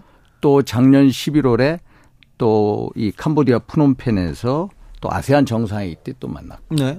또 올해 7월 달에 네. 히로시마에서 G7 정상회의가 있었거든요. 네. 그때 또 만났어. 그때 만났을 때 바이든 대통령이 따로 예. 두 정상을 미국으로 초청해서 별도의 회담을 하자. 이번에 별장에서 그래서 캠프 별장 데이비드에서. 캠프 데이비드에서 처음으로 열리게 되는 겁니다. 그래서 요번에 의미라고 본다면은 지금까지 이, 한미일 정상회의가 네. 비정기적으로 네. 또 제한적으로 열렸는데 네. 한미일 협력 자체가 네. 그런데 이 한미일 협력이라는 게 좀 더 정례화되고 또 제도화되고 또 공고화되는 계기가 된다. 네. 그래서 한국이나 미국이나 지금 하는 얘기가 한미일 삼각 협력에 있어서 새로운 이정표 대통령의 말씀입니다. 이정표가 열릴 거다. 네. 또 미국에서도 새로운 장 chapter라고 합니다. 새로운 역사의 장이 열릴 거다. 이렇게 네. 보고 있습니다. 한미 관계 공고해지죠. 네. 예. 중요하죠. 한일 관계 중요합니다. 예. 근데 한미일 이렇게 묶이지 않습니까? 한미일 묶이죠. 네. 계속 묶이고 있습니다. 예, 예. 특별히 일본이 군사적으로도 이렇게 묶이는데 이 예. 부분에 대해서는 국민들 걱정합니다. 어, 한미일 군사 협력이라는 게이 네. 우리는 과거 일본 군국 주의의 어떤 그 경험을 네. 갖고 있지 않습니까? 네. 역사의 경험은 우리는 정말로 뼛속까지 가지고 있습니다. 예. 그래서 일본의 군사 대국화에 대해서 엄청 반대를 하죠. 그렇죠. 걱정이 되죠. 일본이 어떤 헌법 구조에 의해서 네. 사실 이제 그 뭐 군대라든지 군사 적인 팽창을 할 수 없는 네. 헌법적인 제약 요인에도 불구하고 계속 군사적인 팽창을 해오는 게 사실인데 예. 어떻게 보면은 한미일이라는 제도적인 틀 속에 넣기 때문에 네. 우리도 일본의 군사 대국화를 경계를 하지만은 이- 미국도 네. 같은 틀 속에서 경계를 할 수 있다. 물론 경계 안 하는 것 같아요. 근데 물론 물론 미국의 것 미국 입장에서는. 네. 예. 중국을 견제하기 위해서 그렇죠. 일본을 이용하는 면이 있습니다. 네. 그래서 일본의 이제 군사적인 팽창을 예. 이제 그 지원하는 예. 그런 입장도 있습니다만은 그 지원이라는 게 결국 한국의 어떤 동의가 예. 있어야 된다는 것을 삼국 협력 틀 속에서 우리가 보여줄 수 있다. 네. 그래서 어떤 이 우리가 우려할 만한 군사 대국화는 한미일 삼각 협력 체제에서 묶어두는 하나의 또 틀이 될 수도 있다. 네. 이렇게 얘기. 그 부분에 대해서도 고민이 있겠죠. 예, 예. 네. 그런데요. 네. 한미일 이렇게 계속 삼각 삼국이 묶이면 예. 중국이 이렇게 반발할 텐데요. 러시아도 반발할 텐데요. 아, 우리는 북한 때문에 중국, 러시아와의 관계도 중요하지 않습니까? 아, 근데 사실 이게 왜 우리가 한미일이 엮여 나가냐. 네. 사실 북한 때문에 그렇습니다. 그렇죠. 북한의 핵과 미사일의 고도화. 네. 아니, 사실 북한이라는 게 핵 개발을 얼마나 오랫동안 했습니까? 예. 아, 진짜. 예. 이, 소위 말해서 1950년대부터 핵 개발을 해왔거든요. 예. 그래서 명신일공이 사실상 핵 보유국이 됐습니다. 네. 핵 보유국이 됐는데 북한이 어떻게 핵 보유국이 됐습니까? 1991년, 90년 그 겨울에 우리가 뭘 했습니까? 한반도 비핵화 선언을 했죠. 예. 북한도 우리랑 한반도 비핵화 선언을 했습니다. 그런데 몰래 핵 개발했어요.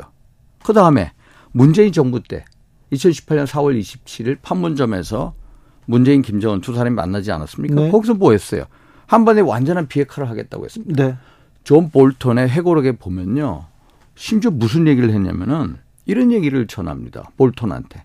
그 당시에 국가안보 보좌관이 정의용 예. 국가안보 보좌관인데 무슨 얘기를 전하냐면은 문재인, 김정은 두 정상이 대화를 하는 가운데 빨리 비핵화를 해라. 네.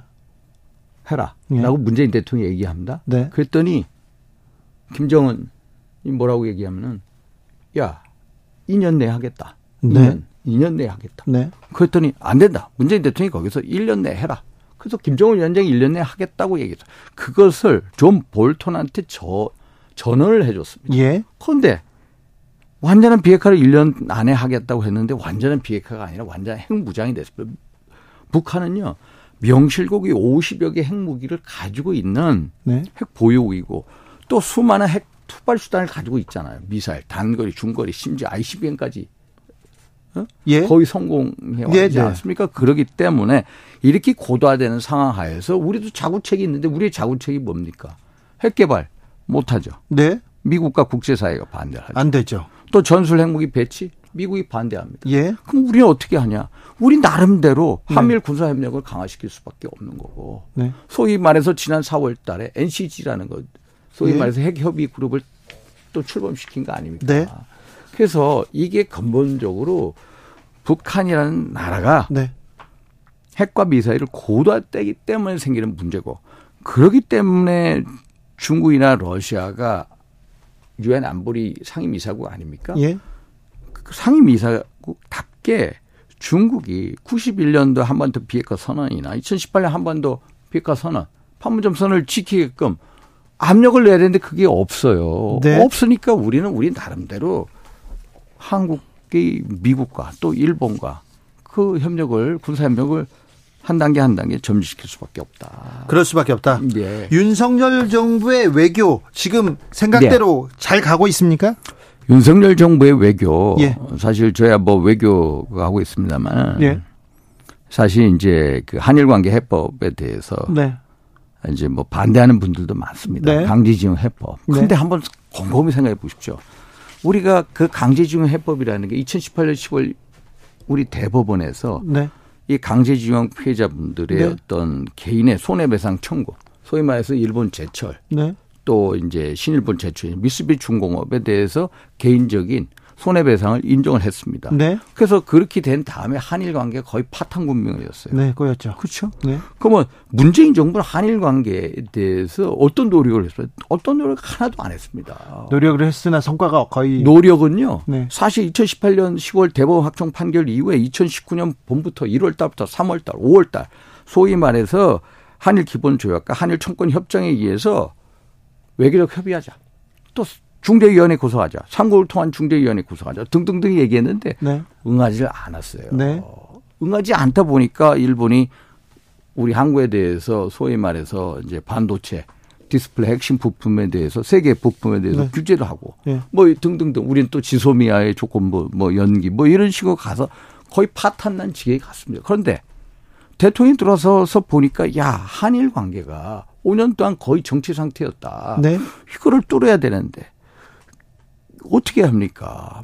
기시다 후미오가 그걸 뚫었습니까? 기시다 후미오가 국내 정치적으로 불안정하죠. 지금 지지율이 26%밖에 안 됩니다. 네. 대통령이 결단을 내는 건 맞습니다. 대통령이 결단을 내었어요. 결단을 내서 한일 관계를 끌어왔고요. 네. 이것은 이, 이, 이 결단에 대해서 일본에 있는 전문가들도 어? 오코노키 마서 교수가 게이에대 명예교수인데 이거는 뭐라고 얘기하면 윤석열의 외교적인 승리다. 키시다 후미오가 외교적인 실패를 했다. 이 정도까지 얘기하고 한일 관계 개선을 했고요. 그 네. 틈 속에서 또 한미일 삼각협력이 고도화되고 네. 이런 방향으로 갔는데 사실 이제 역사 문제에 대해서 일본이 아직까지 전향적이지 못한 것도 사실이에요. 그렇죠. 빈 컵에 물 채우고 아, 있잖아요. 컵, 컵에 반을 아직 안 채웠어요. 그래서 컵에 반을 채우는 노력을 해야 된다. 우리 대통령이 이만큼 결단을 내려서 하는 만큼 네. 일본도 당연히 물 컵에 반을 채우는 노력을 해야 된다. 그렇죠. 이 반에 반도 채우지 않았다. 한일 정상회담, 한미 정상회담이 계속 이어집니다. 한미일 정상회의도 있습니다. 그런데 네. 정상회의 있을 때마다 음. 대, 뭐 대승적 결정을 하고 일본한테 주고 미국한테도 보따리 주고 자꾸 주기만 하는 거 아니냐 이런 아, 아니 얘기는 아니 주는 것도 있지만 받는 것도 있습니다. 우리가 이제 뭐 예를 일본한테 받는 거는 별로 이 없는 것 같아요. 일본에 대해서 예를 들어서 이제 수출 규제 네, 그거 해제했죠. 네, 또 서로 지소미아도 복원했죠. 또 예를 들어서 왜 한국과 일본이 군사 협력을 고도화되느냐? 제가 기억하는 이, 이 문재인 정부 때인데요. 아마 2020년도로 기억합니다. 그때 한 7월 달 정도 됐어요. 북한이 미사일 발사 실험했습니다. 네, 근데 두 발을 쐈어요. 예, 그런데 우리 합참에서 발표를 합니다. 한 발은 430km 날아갔다. 네. 또한 발은 600km 날아갔다. 그런데 일본에서 다른 발표죠. 일본에서는 600km 날아갔다. 네, 그런데 딱 우리도 그 단어를 수정했어요. 네, 일본의 600km가 맞는 거예요. 네, 발사 거리, 발사가 얼마나 됐는 것조차도 우리 합참의 이 어떤 군사력, 정보력 가지고는 부족하다. 일본의 군사 정보력이 필요하다는 겁니다. 그래서 지금 한밀 정상회담 회의를 하게 되는 근본적인 이유는 사실 작년에 프놈펜에서 삼국 정상이 북한의 핵 미사일 정보에 대해서 서로 네. 실질적으로 공유를 하자. 네, 그 정보 공유 시스템을 만들겠다는 겁니다. 네. 예, 이게 중요한 이슈 중에 하나입니다. 마이니치가 7월 22일에서 예, 23일 실시한 여론조사 보면요. 기시다 내각 지지율은 28%로 나타났습니다. 예, 예, 예. 올해 2월에 26% 이후에 첫 20%입니다. 그 얘기를 의원님이 하셨습니다. 음. 아, 예, 예. 이번에는 좀 성과를 내시겠죠. 뭐 우리가 음, 예. 받아오는 것도 크다. 예, 예. 네, 그런 것도 좀 하시고 또 예. 우리 국민의 자존심도 좀 중요하니 예, 일본한테 할 말은 좀 해야 되는데 예, 예. 해 주시겠죠? 아이, 그러면, 네. 결단에, 결단 내립니다. 알겠습니다. 예. 윤상현 의원 오셨으니까 두루두루 좀 예. 여쭤보겠습니다. 현안에 대해서도 좀 여쭤보겠는데 예. 어, 8665님께서 이런 질문하셨습니다. 대통령이 어제 국제사회는 어떤 경우도 북한을 핵보유국으로 인정하지 않을 것이다 이렇게 얘기했는데요. 음. 의원님 북한 핵 보유했잖아요. 인정하셨는데 아, 이제 사실상 핵 네. 보유는 맞습니다. 근데 핵 보유국 인정할 수가 없습니다. 그렇습니다. 우리는 이제 사실상 핵 보유국은 맞고요. 네 사실 무지막지한 핵 보유국입니다. 그렇습니다. 만약에 주한미군이 없다면 28,500명의 주한미군과 주한미군의 핵 전력 이 없다면은 네. 정말 우리가 싸우면서 이길 수 없는. 우리가 국방비도 훨씬 많고요. 우리가 국방비가요. 예를 들어서 훨씬 58조 높네. 정도 됩니다. 연간 58조. 네. 북한보다 더 많은 국방비를 쓰죠. 예. 그런데 쟤네들은 핵을 가지고 있죠. 예. 핵탄두를 가지고 있고 핵탄두 투발수단 최근에 작년인가에 화산 18이라고 전술 핵탄두 공개하지 않았습니까? 네. 얘네들이 핵탄두가 어느 정도 소형화 경량화 단계까지 갑니다. 예. 그러면 지름이 얼마냐? 40cm, 50cm밖에 안 됩니다. 핵탄두를 소형화 경량화 시켰고 이것을 한국의 어느 곳에 언제든지 때릴 능력을 가지고 있다. 네. 이게 위기다. 알겠습니다. 아, 후쿠시마 오염수 관련해서도 이번 한미일 정상회의에서는 의제로 오르진 않는다 이런 얘기를 했는데 예, 예. 이 부분은 의제는 정상 의제는 아닙니다. 아닙니다. 예. 그래도 그러면 뭐 발언을 하진 않을까요? 그거는 장담을 못 하겠습니다. 아마 기시다 후면은 발언할 가능성이 있죠. 예. 가능성이 있다고 봅니다. 네. 특히 이제 우리야 네. 뭐그 오염수 방류에 대해서 정말로 네. 이 국민적인 반대가 있는 것도 사실이고 네. 그러나 일, 미국은요. 미국은 이게 이 방류가 시작되면 네. 그 크루시오 그 지류라는 게 어디로 먼저 가냐면은 네. 알래스카를 거쳐 캐나다, 네. 미국 서부로 갑니다. 네. 서부로 가는데 미국은 이거에 대해서 IAEA의 어떤 객관적인 과학적인 검증 절차 자체를 믿는 나라이기 때문에 이거에 대해서 전혀 아무 얘기가 없습니다. 그래서 그 기시다 운여 입장에서는 네. 미국 정부 입장, 한국 정부 입장을 알기 때문에 네. 뭐 하여튼 간에 언급을 하지 않을까 이렇게 알겠습니다. 보고 있습니다. 네. 어, 물어볼 게 많아서요. 마- 마- 마- 단답형으로 대답해 주십시오, 예, 예, 의원님. 예, 자, 이동관 방통위원장 후보자 청문회. 예. 근데 증인이 없어요. 자료도 안 냈다고 하고. 예, 예. 자료 자료는요. 네. 제가 아까 이렇게 봤는데 네. 한상혁 전 방송통신위원장 네. 경우에는 자료가 1,500여 건이었대요. 근데 네. 여기는 자료가 무려 7,000건에 세 따블이 넘대요. 네. 그런데 증인 채택이 안 됐다. 증인 채택이라는 건요. 제가 상임위에서 알지만 여야 간사 간의 합의입니다. 합의가 안 됐으면 합의가 안 된 겁니다. 그러면 여당 만약에 이게 합의가 안 되면은 이거 둘 다 간사 간 책임이지 누구 책임이라고 얘기하는 어려울 것 같습니다. 그렇습니까? 예.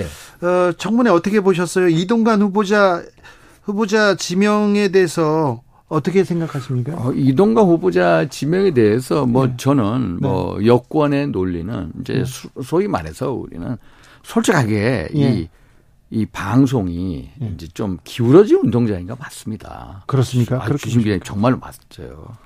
최, 제가 최근에 그 보면은 저도 이제 아침에 나 뭐 이렇게 방송에 많이 네, 나옵니다만은 KBS 같은 경우에 이제 그 박성주 의원이 그런 거 조사를 말합니다. 한 50일 동안에 최근 조사한 거 보면은 예를 들어서 KBS 이제 그 최강 시사 프로 있죠. 책에 네. 저도 자주 나갑니다. 네. 또 MBC 뭐 신장 뉴스 네. 하이킥 저도 자주 나가는데 이거에 대해서 패널들 섭외했을 때 보면은 피야권 성향의 패널들이 그 수치를 비교해 보면요. 네. 14배로 나옵니다.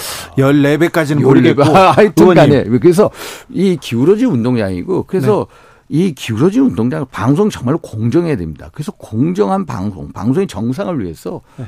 그뭐 이동관 후보자는 충분히 만한 역량이 있는 분인데 네. 사실 말씀드린 것처럼 MBC 예. MBC 예를 들어서 옛날 MB MB 정권 시절에 네. 소위 말해서 뭐 있지 뭐 국정원 문건, 네. 불법 문건 이런 거에 문건 대해서 보면. 연루됐냐 이런 거에 대해서 명확하게 야권이 이거다라고 제시를 해야 됩니다. 그 당시 어떤 소위 말해서 블랙리스트가 있다. 예. 블랙리스트에 대해서 명단이 이렇다.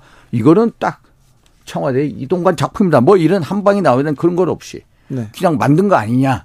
근데 본인은 뭐 본 것도 없고 보고 받은 적이 없고 아니요. 본인은 뭐 이제 뭐라고까지 얘기하냐면은 내가 만약에 문재인 정부 적폐에 국회 당연 들어서 할 때 지금까지 살아있는 거 보면 아닌 거 아니냐 뭐 이런데 그거는 결국은 이제 이제 야당 의원분들의 어떤 역량으로 자, 청문회 지켜보겠습니다. 네. 어, 저희는 이동관 후보자 청문회 관련해서요. 음. 처음에 이제 질문을 하지 않습니까? 근데 예. 질문을 하거나 뭐 섭외를 할 때 대통령실에서도 연- 연락해 보고요.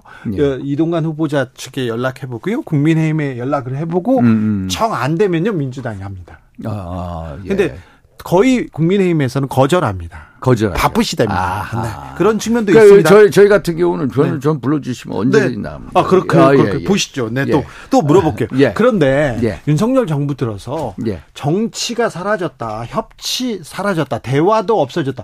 자, 정치하시는 분으로 그거는 또 인정해야 될 것 같습니다. 아 사실 네. 정치라는 거는 그 서로 예. 테러를 열어주고 예. 정치의 기능이 뭡니까? 국민 잘 살게 하기 위한 거. 그렇죠. 국민을 위해서 얘기해야죠. 정치가 제대로 기능을 못하는 것도 사실입니다. 예. 그러면은 심지어 그래서 그런 얘기 하지 않습니까? 국민이 정치를 걱정한다. 네. 국민이 정치를 걱정한다. 아니 정치나 정치인이 국민을 걱정하는데 이제 거꾸로 된 경우인데 네. 사실 그래서 제가 이제 지난 주에도 뭐 또 라이브에 나와가지고 한 얘기가 정치 보고는 결국은 정당이 해야 됩니다. 예. 정당. 그럼 우리 당, 당 대표, 예. 김기현 대표, 예. 저쪽에 이재명 대표 네. 서로 정치를 복원시켜야 됩니다. 예. 두 분 다, 두 분의 다 책무입니다. 네. 그래서 국민들한테 정치가 제대로 가고 그게 뭔가 기능을 한다 라는 걸 보여줘야 되는데 이게 대화 자체가 없고. 어, 대학 자체가 없어요. 대화 자체가 없고 예를 들어서 그래서 제가 김기현 대표님 뭐 그 제가 그 막 비판하는 거 야당 비판하는 거를 제가 좀 예. 이제 뭐 한마디 한 거 기억하시죠, 아. 기자님? 네. 할 말을 하시죠. 예, 그래서 근데 저는 사실 대표하고 대변인하고는 어떤 정치의 어떤 역할이 달라야 된다. 예. 라고 봅니다. 대변인들은 물론 당의 노선을 가지고 야당하고 서로 예. 경쟁도 하고 네. 서로 비판도 하고 비난도 하고 하지만은 대표는 정치의 공간을 만들어내야 된다. 네. 정치의 공간을 만들기 위해서는 이재명 대표하고 뭔가를 만들어내서 정치가 기능을 하고 그게 국민한테 희망으로 가야 되는데 여기는 뭐 이재명 대표하면은 뭐 그냥 완전히 범법자 협의자 하는데 일단은 물론 여러 가지 문제가 있는 것도 사실입니다. 많은 그래도 하나의 정책 실체 아닙니까? 예. 일단 대법원 형 확정 이전까지는 네. 그래도 정책 실체를 인정해 서로 대화를 했으면 그런 바람입니다. 그래서 정치가 제대로 기능을 하는 그 역할은 네. 우리 당하고 또 서로 당 대표끼리 만나고 대화도 하고 거기서 뭔가 이루어내야 된다 이런 생각을 그렇죠. 네. 대통령도 야당 대표 만나야 되는 거 아닙니까?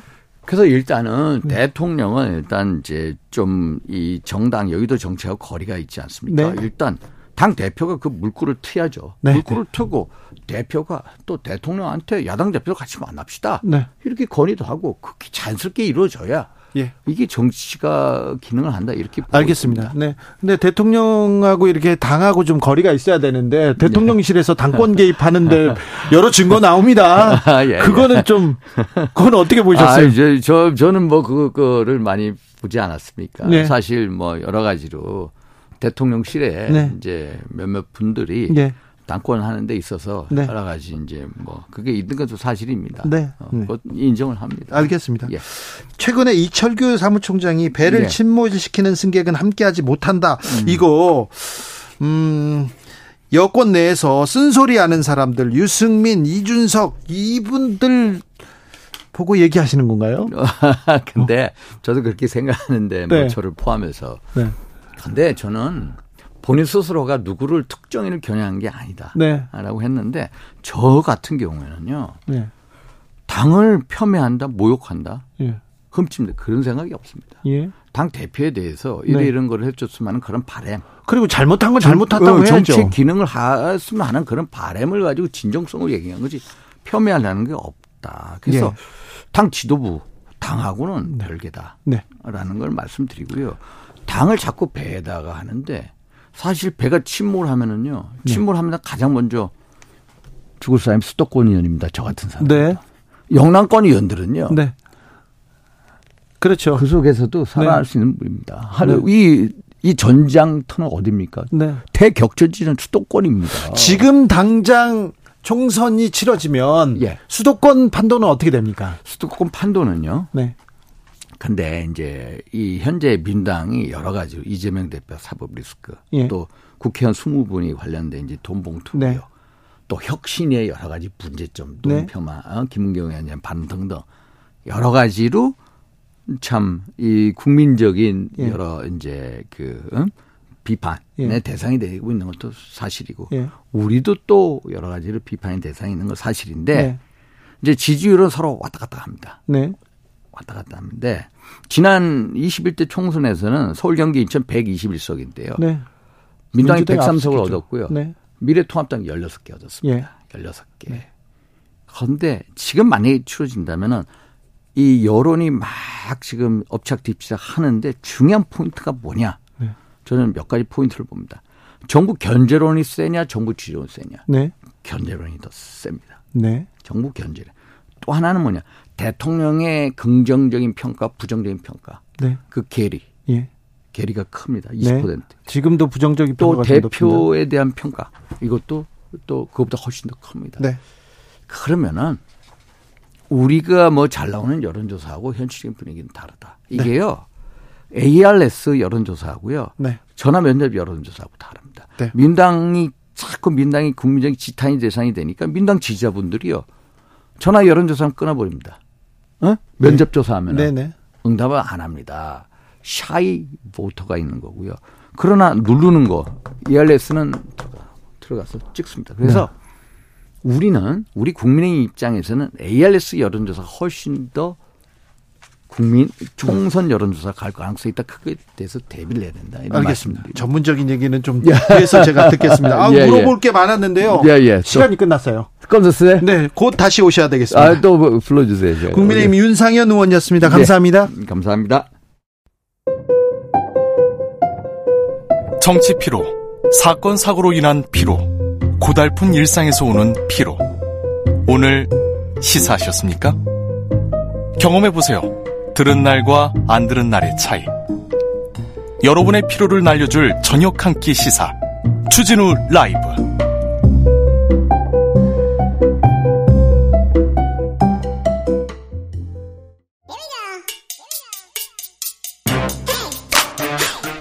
뉴스를 향한 진지한 고민 기자들의 수다. 라이브 기자실을 찾은 오늘의 기자는 미디어 오늘 정철훈 기자입니다. 어서 오세요. 안녕하세요. 탐구하는 기자 정철훈 뭘 탐구하고 있습니까? 어, 이번 주에는 거의 이동관 방통위원장 후보자 관련된 기사만 네. 썼던 것 같고요. 네, 저도 얘기만 하고 있습니다. 계속 지금 보다 보니까 예. 이제 이동관 전문가가 될 것 같아요. 이제. 자, 이동관 전문가가 보는 네 오늘 청문회는 어땠습니까? 일단 국회에 있다 왔거든요. 네. 방금 전까지 국회에 있었는데. 청문회를 계속 보고 계셨군요. 예, 그리고 이동관 후보자도 보고 왔는데 네. 상당히 좀 여유롭다 그런 느낌을 많이 그러게요. 네, 점심 먹고 와서 뭐 고민해 보겠다, 먹으면서 고민해 보겠다 그런 얘기도 하고요. 얘기합니다. 네. 어유 세게 엄호해 주셔서 감사합니다. 이렇게 얘기하는데 네. 여유롭게 그리고 조금 뭐라고 해야 되나? 음, 그리고 네. 이제 동아일보 얘기를 하시더라고요. 동아일보에서만 이제 20년 넘게 기자 생활을 하셨고 예, 뭐 기자들도 많이 상대를 하셨잖아요. 네. 뭐 대변인 홍보수석 겹치면서 뭔가 상당히 그 여러 질문들을 노련하게 잘 대응한다 그런 느낌도 좀 받았습니다. 그렇습니까? 예. 네. 또 정철훈 기자가 이렇게 주목한 점은 뭡니까? 어, 한편으로는 아, 이렇게 대답을 해도 되는 걸까 후보자가 네. 네. 그렇게 의아했던 지점들도 있었는데 네, 어, 예를 들면 이제 이번 주에 좀 뜨거웠던 그 KBS 단독 보도였던 걸로 기억하는데 KBS 단독 뜨거운 게 기사가 너무 많았어요. 아, 예. 굉장히 큰 특정 기사가 많았는데 그 예. 중에 어떤 겁니까? 그 VIP 전화 격려 필요 대상 언론이 네, 요 문건인데 황당했어요. 2009년 8월에 작성된 걸로 청와대 대변인실에서 나온 문건인데요. 네. 이병규 문화일보 사장이 대통령의 격려 대상자였습니다. 네. 이 문건을 보면 선정사유 보면 보수 우파의 목소리를 충실히 대변, 네. VIP의 국정 운영 및 정부 정책의 비판적 지지 입장, 네. VIP 정부 시책에 대한 기사를 부각하거나 기획 기사 및 사설 보도 협조 요청에 대해 적극적 호응. 아, 협조를 했더니 적극적으로 호응했다. 이렇게 써놓았군요. 예, 그러니까 전화 한번 하자. 네. 뭐 그런 취지의 문건인 것 같은데 네. 어, 저는 부인할 줄 알았거든요. 네. 근데 오늘 인사청문회에서 인정을 하시더라고요. 네, 네. 어, 전화 바꿔줬다고요? 예. 직접 전화를 바꿔준 적이 있다라고 예. 시인을 했고 예. 그러면서 어, 사실 이 정도 일은 어느 정부에서는 다 하는 거라고 생각한다. 미국 백악관에서도 한다. 이런 답변을 오늘 하셨는데 네. 어, 정말 그런 건가? 네. 그러니까 대통령이 이렇게 언론사 사장이나 고위 간부한테 전화해서 아 요즘 기사 잘 보고 있다. 뭐 이런 식의 격려전을 하는 것이 어, 별 문제가 없는 건가? 이건 더 칭찬이라고 들어야 예. 되나요? 이거 부끄러움이라고 들어야 되나요? 그래서 좀 당황스럽습니다. 이러한 네. 답변이. 저는 과방위원장 발언이 더 좀 놀랐어요. 네, 맞습니다. 오늘 장재영 과방위원장도 어, 대통령께서 언론사 사장하고 통화하면 안 됩니까? 뭐 이렇게 어, 말을 하게 그런데 됐는데 기획기사 사설 보도를 협조했습니다. 협조해달라고 대변인실에서 부탁했는데 들어줬다는 거 아니에요. 그러면 이게 아니 그 대통령실의 협조를 그대로 들어줬다는 거 아닙니까? 그 협조를 해서 들어준 그 보도 기사와 사설이 예. 이 문건에 첨부가 돼 있더라고요. 예. 어떤 내용이에요? 그 제가 기억하기로는 그 당시 이제 그 용산 참사와 관련된 어 그런 기사들이었던 걸로 기억하고 예. 그리고 정부 측 입장을 잘 대변해줘서 감사합니다. 예. 이런 전화했을 거 아니에요. 예, 그러니까 지금까지 나온 어떤 그 언론 장악 논란과 관련된 문건을 보면 어 당시 이명박 정부 홍보수석실에서 two track으로 좀 일을 했던 것 같아요. 하나는 이제 이런 VIP 전화 그리고 또 하나는 이제 문제보도 문건 작성 같은 네. 걸로 대응을 하는 거였는데 지난주에 말씀드렸던 게 이제 조선일보 기사 예. 176건을 2008년에서 2009년 사이에 대변인실에서 문제 보도로 규정을 해서 문건을 또 만든 게 있었죠. 예. 어, 여기에 대해서도 그 후보자가 입장을 이번에 밝혔는데, 어, 문제 보도라는 표현은 통상적으로 우리가 주목해야 되는 보도라는 의미다. 이렇게 답변을 했고요. 문제가 어떻게 주목으로 바꿉니까? 문제하고 어떻게 주목하고 같은 단어죠? 그리고 이제 모니터만 했을 뿐이다. 네. 그러면서 이제 이 문제 보도에 언급된 어, 기사나 칼럼에 대해서 추가적인 조치는 없었다는 취지로 이제 답변을 했었고요. 그러면서 적절하게 우호적 보도가 나오도록 노력하는 것은 홍보 라인에 있는 사람의 기본 책무다. 또 이런 답변을 하기도 했습니다. 예. 이게 사실 뭐 틀린 말은 아니죠. 홍보 라인에 있으면 당연히 이렇게 노력하는 건 맞는데 관건은 어, 선을 넘느냐 넘지 않느냐의 부분인데 네. 이게 그게 국민들이 바라볼 때 어, 적절하느냐 그 대목인 거죠. 그러니까 예를 들면 2008년에 이동관 대변인 당시 대변인이 그 국민일보 편집국장한테 전화를 하잖아요. 네. 그래서 본인과 관련된 불리한 기사에 대해서 이게 일종의 청탁석 발언을 하- 했다는 비판이 나왔었는데 네. 뭐 원래 알고 있던 뭐 알던 기자다 그러면서 어 자기는 어떤 외압을 행사한 적이 결, 결코 없고 결과적으로 그 기사가 나가지 않았느냐 뭐 이런 주장을 하는데 그러면 그 당시 전화를 해- 청와대 대변인의 입장에서 전화를 해서 기사가 안 나가 또 안 나가게 해달라는 식으로 말했던 거는 문제가 없는 건가 그런 네. 생각도 들고 그렇죠. 그러니까 결국 그거를 이제 국민들이 판단하는 부분인데 어 너무 좀 언론계에서 지금 지적하고 있는 그 논란에 대해서 어 별 문제 없지 않냐라고 좀 당연하다는 듯이 말씀하시는 것 같아서 그 부분이 좀 의아한 상황입니다. 네. 자, 현재의 언론 단체들은 굉장히 우- 이동관 후보자에 대해서 비판적인 의견을 예, 쏟아냅니다. 상당히 격양되어 있는데 네, 국민들이 어떻게 반응하는지 모르겠지만 현재 언론사 그리고 기자들 뭐 이거는 뭐어그 뭐 보수 진보를 가리지 않고 그렇습니다. 예, 매우 비판적인데요. 예 오늘 한국 기자협회장이 이런 말을 했는데 네. 어, 이동관 후보자가 MB정부 방송장악 문건과 관련해 설득력 있는 해명을 못 내놓고 있다. 네. 그러면서 언론을 장악해서는 안 된다는 유체 이탈 화법을 보이고 있다. 이러면서 이동관 후보자가 갈 곳은 어, 과천 방통위가 아니라 의왕에 있는 서울 구치소다. 이런 주장을 하기도 했습니다. 서울 구치소로 가야 된다고요? 예, 그러면서 이제 2014년에 예. 그 이정현 당시 청와대 홍보수석이 KBS 보도국장에게 전화를 걸어서 그 세월호 보도와 관련된 어, 전화를 했죠. 전화 예. 한통 했죠. 예. 대- 정부에 불리한 보도를 하지 말라는 예. 취지의 그 전화 통화를 했는데 네. 이 전화 한 통으로 대법원 유죄 판결이 나와서 벌금 천만 원을 선고받았거든요. 그렇죠. 그런데 저 편집국장한테 전화했잖아요. 예, 보도국장한테 전화를 했었고 보도국장. 그걸 이제 폭로를 했었는데 네. 당시 KBS 보도국장이 어, 이 상황에 비춰보면 이동관 후보자가 대변인 홍보수석 때 했던 거는 종신형급 언론 탄압이다. 뭐 네. 이런 주장도 나오고 있는 상황입니다. 국민일보 기자한테 전화를 했으니까요.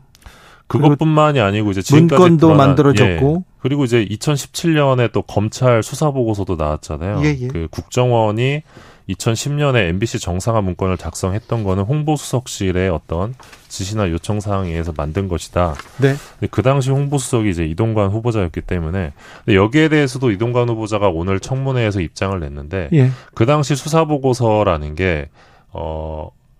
어, 기, 기자로 치면 취재 계획서다 일종의. 아, 그래요? 예. 취재 계획서인데 실제로 입증 입증된 것은 없지 않느냐 이런 취지로 또 답변을 하셨습니다. 입증이 됐는데요. 됐는데 기소를 하지 않았던 거는 공소시효와 문제가 관계가 있는 건데 또 이렇게 예, 이렇게 예, 그래서 이제- 해명하시네요. 예. 그래서 이제 이동관 후보자는 그저 운이 좋았을 뿐이다. 공소시효가 남아 있었다면 그가 갈 곳은 감옥이었다. 이런 주장도 언론계에서 나오고 있는 상황입니다. 네, 언론계에서 매우 걱정합니다. 네. 그 이동관 후보자는 뭐라고 합니까? 감옥에 가야 된다는 입장에 대해서요. 네, 네 그런 얘기에 대해서는 얘기를 안 했었고요. 네. 네, 특별히 입장을 들은 적은 없고요. 그 아까 말씀하신 것처럼 사퇴 의향이 있느냐 네. 이런 질의가 오전에 있었는데 어, 점심 먹으면서 생각해 보시겠다고 답변을 해서 그 네. 답변 태도에 대해서도 그 야당 의원들의 질타가 있었습니다. 네, 점심 먹고 와가지고 네 그냥 얘기하고 있죠.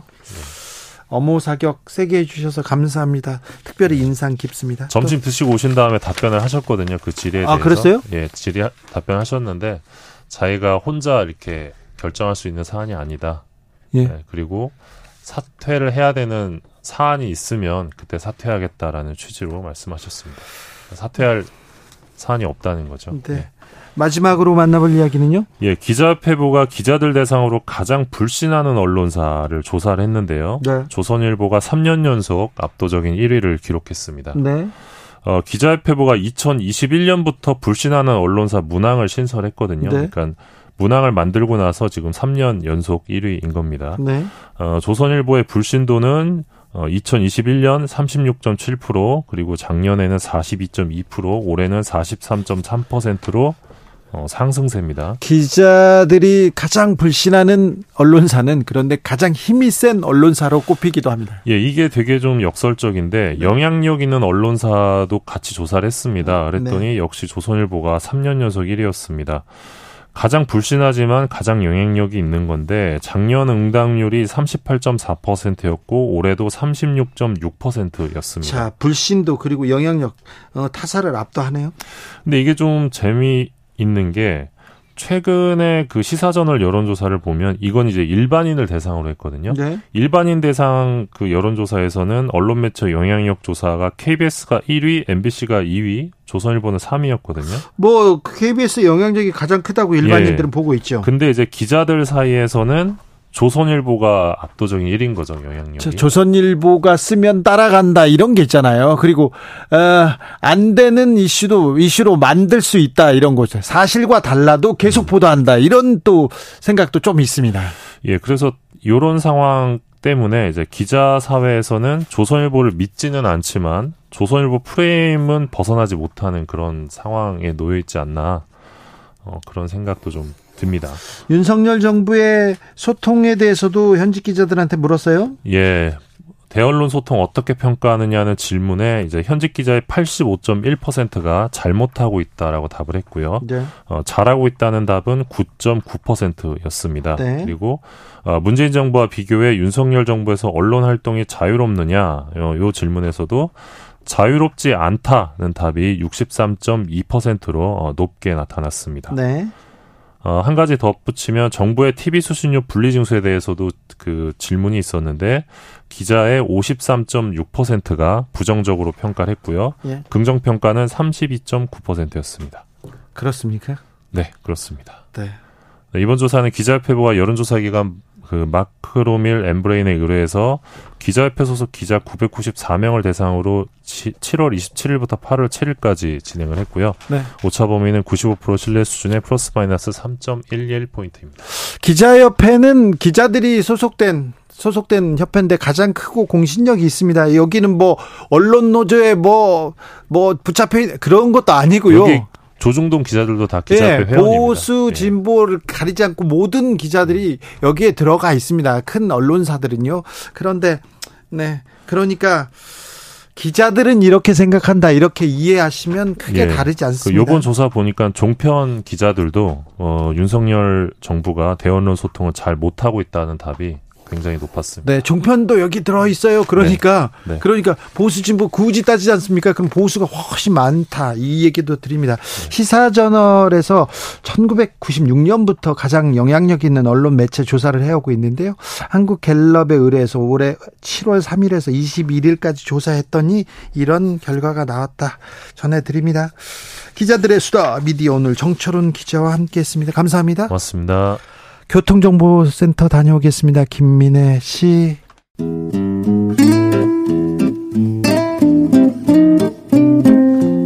영화의 막이 오르고 현실의 불은 꺼져야 합니다. 영화보다 더 영화 같은 현실 시작합니다. 라이너의 시사회. 영화 전문 유튜버 라이너 어서 오세요. 네, 안녕하세요. 라이너를 만났다는 것은 일주일 마무리해도 된다는 겁니다. 여러분도 고생하셨다는 겁니다. 아이고 훌륭하십니다. 여기까지 오신 것도. 자, 라이너 어떤 얘기 해볼까요? 네, 최근에 배우들이 연출에 도전하고 네. 그렇게 감독으로 데뷔하는 일이 많아지고 있습니다. 네, 감독을 꿈꾸는 배우들이 많습니다. 특히 이번에는 보호자라는 작품으로 네. 정우성 배우가 감독으로 나타나서 화제가 됐는데요. 우리 정 배우가 정 감독이 됐습니다. 그렇습니다. 정우성이라고 하는 네. 그야말로 한국 영화를 대표하는 미남 배우. 네, 그리고 어떻게 보면 한국 영화 역사에서 네. 정우성 씨를 빼놓고 얘기하기가 또 어렵거든요. 네, 그런 배우가 연출에 도전한다는 점에서 화제가 되지 않을 수가 없을 것 같습니다. 네.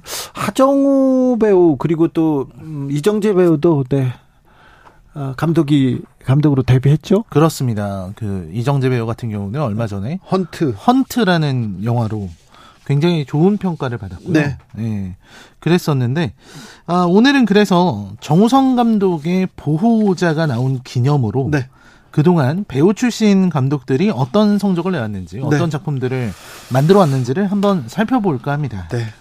정우성의 보호자 잘 돼야 되는데 네 어찌 될지는 모르겠습니다. 아무튼 배우의 감독 변신 아, 쉽지만은 않은 것 같아요. 네, 그렇죠. 네. 왜냐하면 예전에는 배우와 감독의 차이가 예. 지금보다 더 컸습니다. 그렇습니까? 아무래도 감독은 이제 스크립트를 쓰고 예. 또 연출을 위해서 많은 걸 생각하는 예. 사람이다 보니까 이 사람은 정말 전문적으로 영화를 만드는 사람 혹은 네. 지식인 계급 네. 이런 식으로 인식을 많이 했었어요. 네. 세간의 인식이 그랬는데 반면에 배우라는 직업은 한때는 천대를 받기도 했었습니다. 예. 뭐 지금 연예인이 지니고 있는 사회적인 이런 지위를. 생각해 보면 이해할 수가 없지만 그렇죠. 예전엔 그랬습니다. 예. 예전에는 배우라 그러면은 이제 좀 낮게 얕잡아 보는 그런 것들이 있었거든요. 네. 그러니까 황정민 배우가 예전에 배우 나부랭이라는 표현을 하셨는데 네. 그게 겸손일 뿐만 아니라 그런 어떤 과거 배경이 있었던 겁니다. 네. 왜 옛날에요. 류승환 감독이 어, 사실은 어렸을 때부터 영화를 꿈꿨는데 영화 배, 배우가 되고 싶어 했어요. 무술 배우 이렇게 액션 배우가 되고 싶었는데 음, 배우가 되려고 이렇게 에, 영화판에서 이렇게 허드렛 일을 처음 시작했지 않습니까? 네네네. 그때 보니까 오 감독이 최고네. 그래가지고 감독으로 돌았대요. 아 영화계에서 이제 현장에서 네, 현장에서 뭐 연출부 막내 이런 걸로 네. 들어가서 어, 그래서 심부름하다가 보니까 오 감독이 최고네. 그래서 감독해야지 그렇게 해서 감독했다고 아, 자기가 네. 얘기합니다. 그렇군요. 네. 그렇습니다. 네. 그래서 지금은 이제 배우들은 성공하면은 물론 슈퍼스타가 되지만 성공 안 해도 그냥 뭐 잘 살아요. 아, 그래도 뭐 아, 배우들의 길이 또 험난한 네. 일들이 또 있습니다. 그런데요. 근데 그리고 또 이제 아까도 말씀드렸던 것처럼 배우가 감독을 하게 되면요. 네. 좀 무시하는 경향이 좀 있어요. 아 그래요? 왜냐면 영화를 많이 찍고 뭐 연기도 많이 하는데 왠지 모르게 배우들은 연출을 모를 것이다. 이런 생각들을 사람들이 하는 모양입니다. 그래서 이런 어떤 전공이 아니기 때문에 연출 전공이 아니기 때문에 네. 그런 의문을 좀 표현을 하는 거죠. 그렇게 보는 또 시각도 있어요. 네. 그렇게 보는 평론가들도 좀 많고요. 많죠. 근데 네. 배우들이 감독을 할 때 나올 수 있는 장점은 분명히 있습니다. 예. 이게 뭐냐면 배우들은 많은 작품에 출연하기 때문에 그렇죠. 우선 좋은 작품과 나쁜 작품을 두루 경험한다는 것이 장점입니다. 그래요. 그리고 이제 그 안에서 많은 연출자들, 네. 다양한 감독들을 만나고 그들의 모습을 참고할 수 있거든요. 그렇죠. 연기하면서 아 나는 이- 이렇게 갔을 텐데 이렇게 고민하겠죠. 그렇죠. 그게 이제 배우들이 지니는 장점이죠. 왜냐면 오히려 감독으로 시작한 감독님들보다도 네. 배우분들이 감독들에 대해서 더 많이 알고 있을 거예요. 그렇죠. 또 현장에 대해서도 더 많이 알 수도 있어요. 네, 그렇습니다.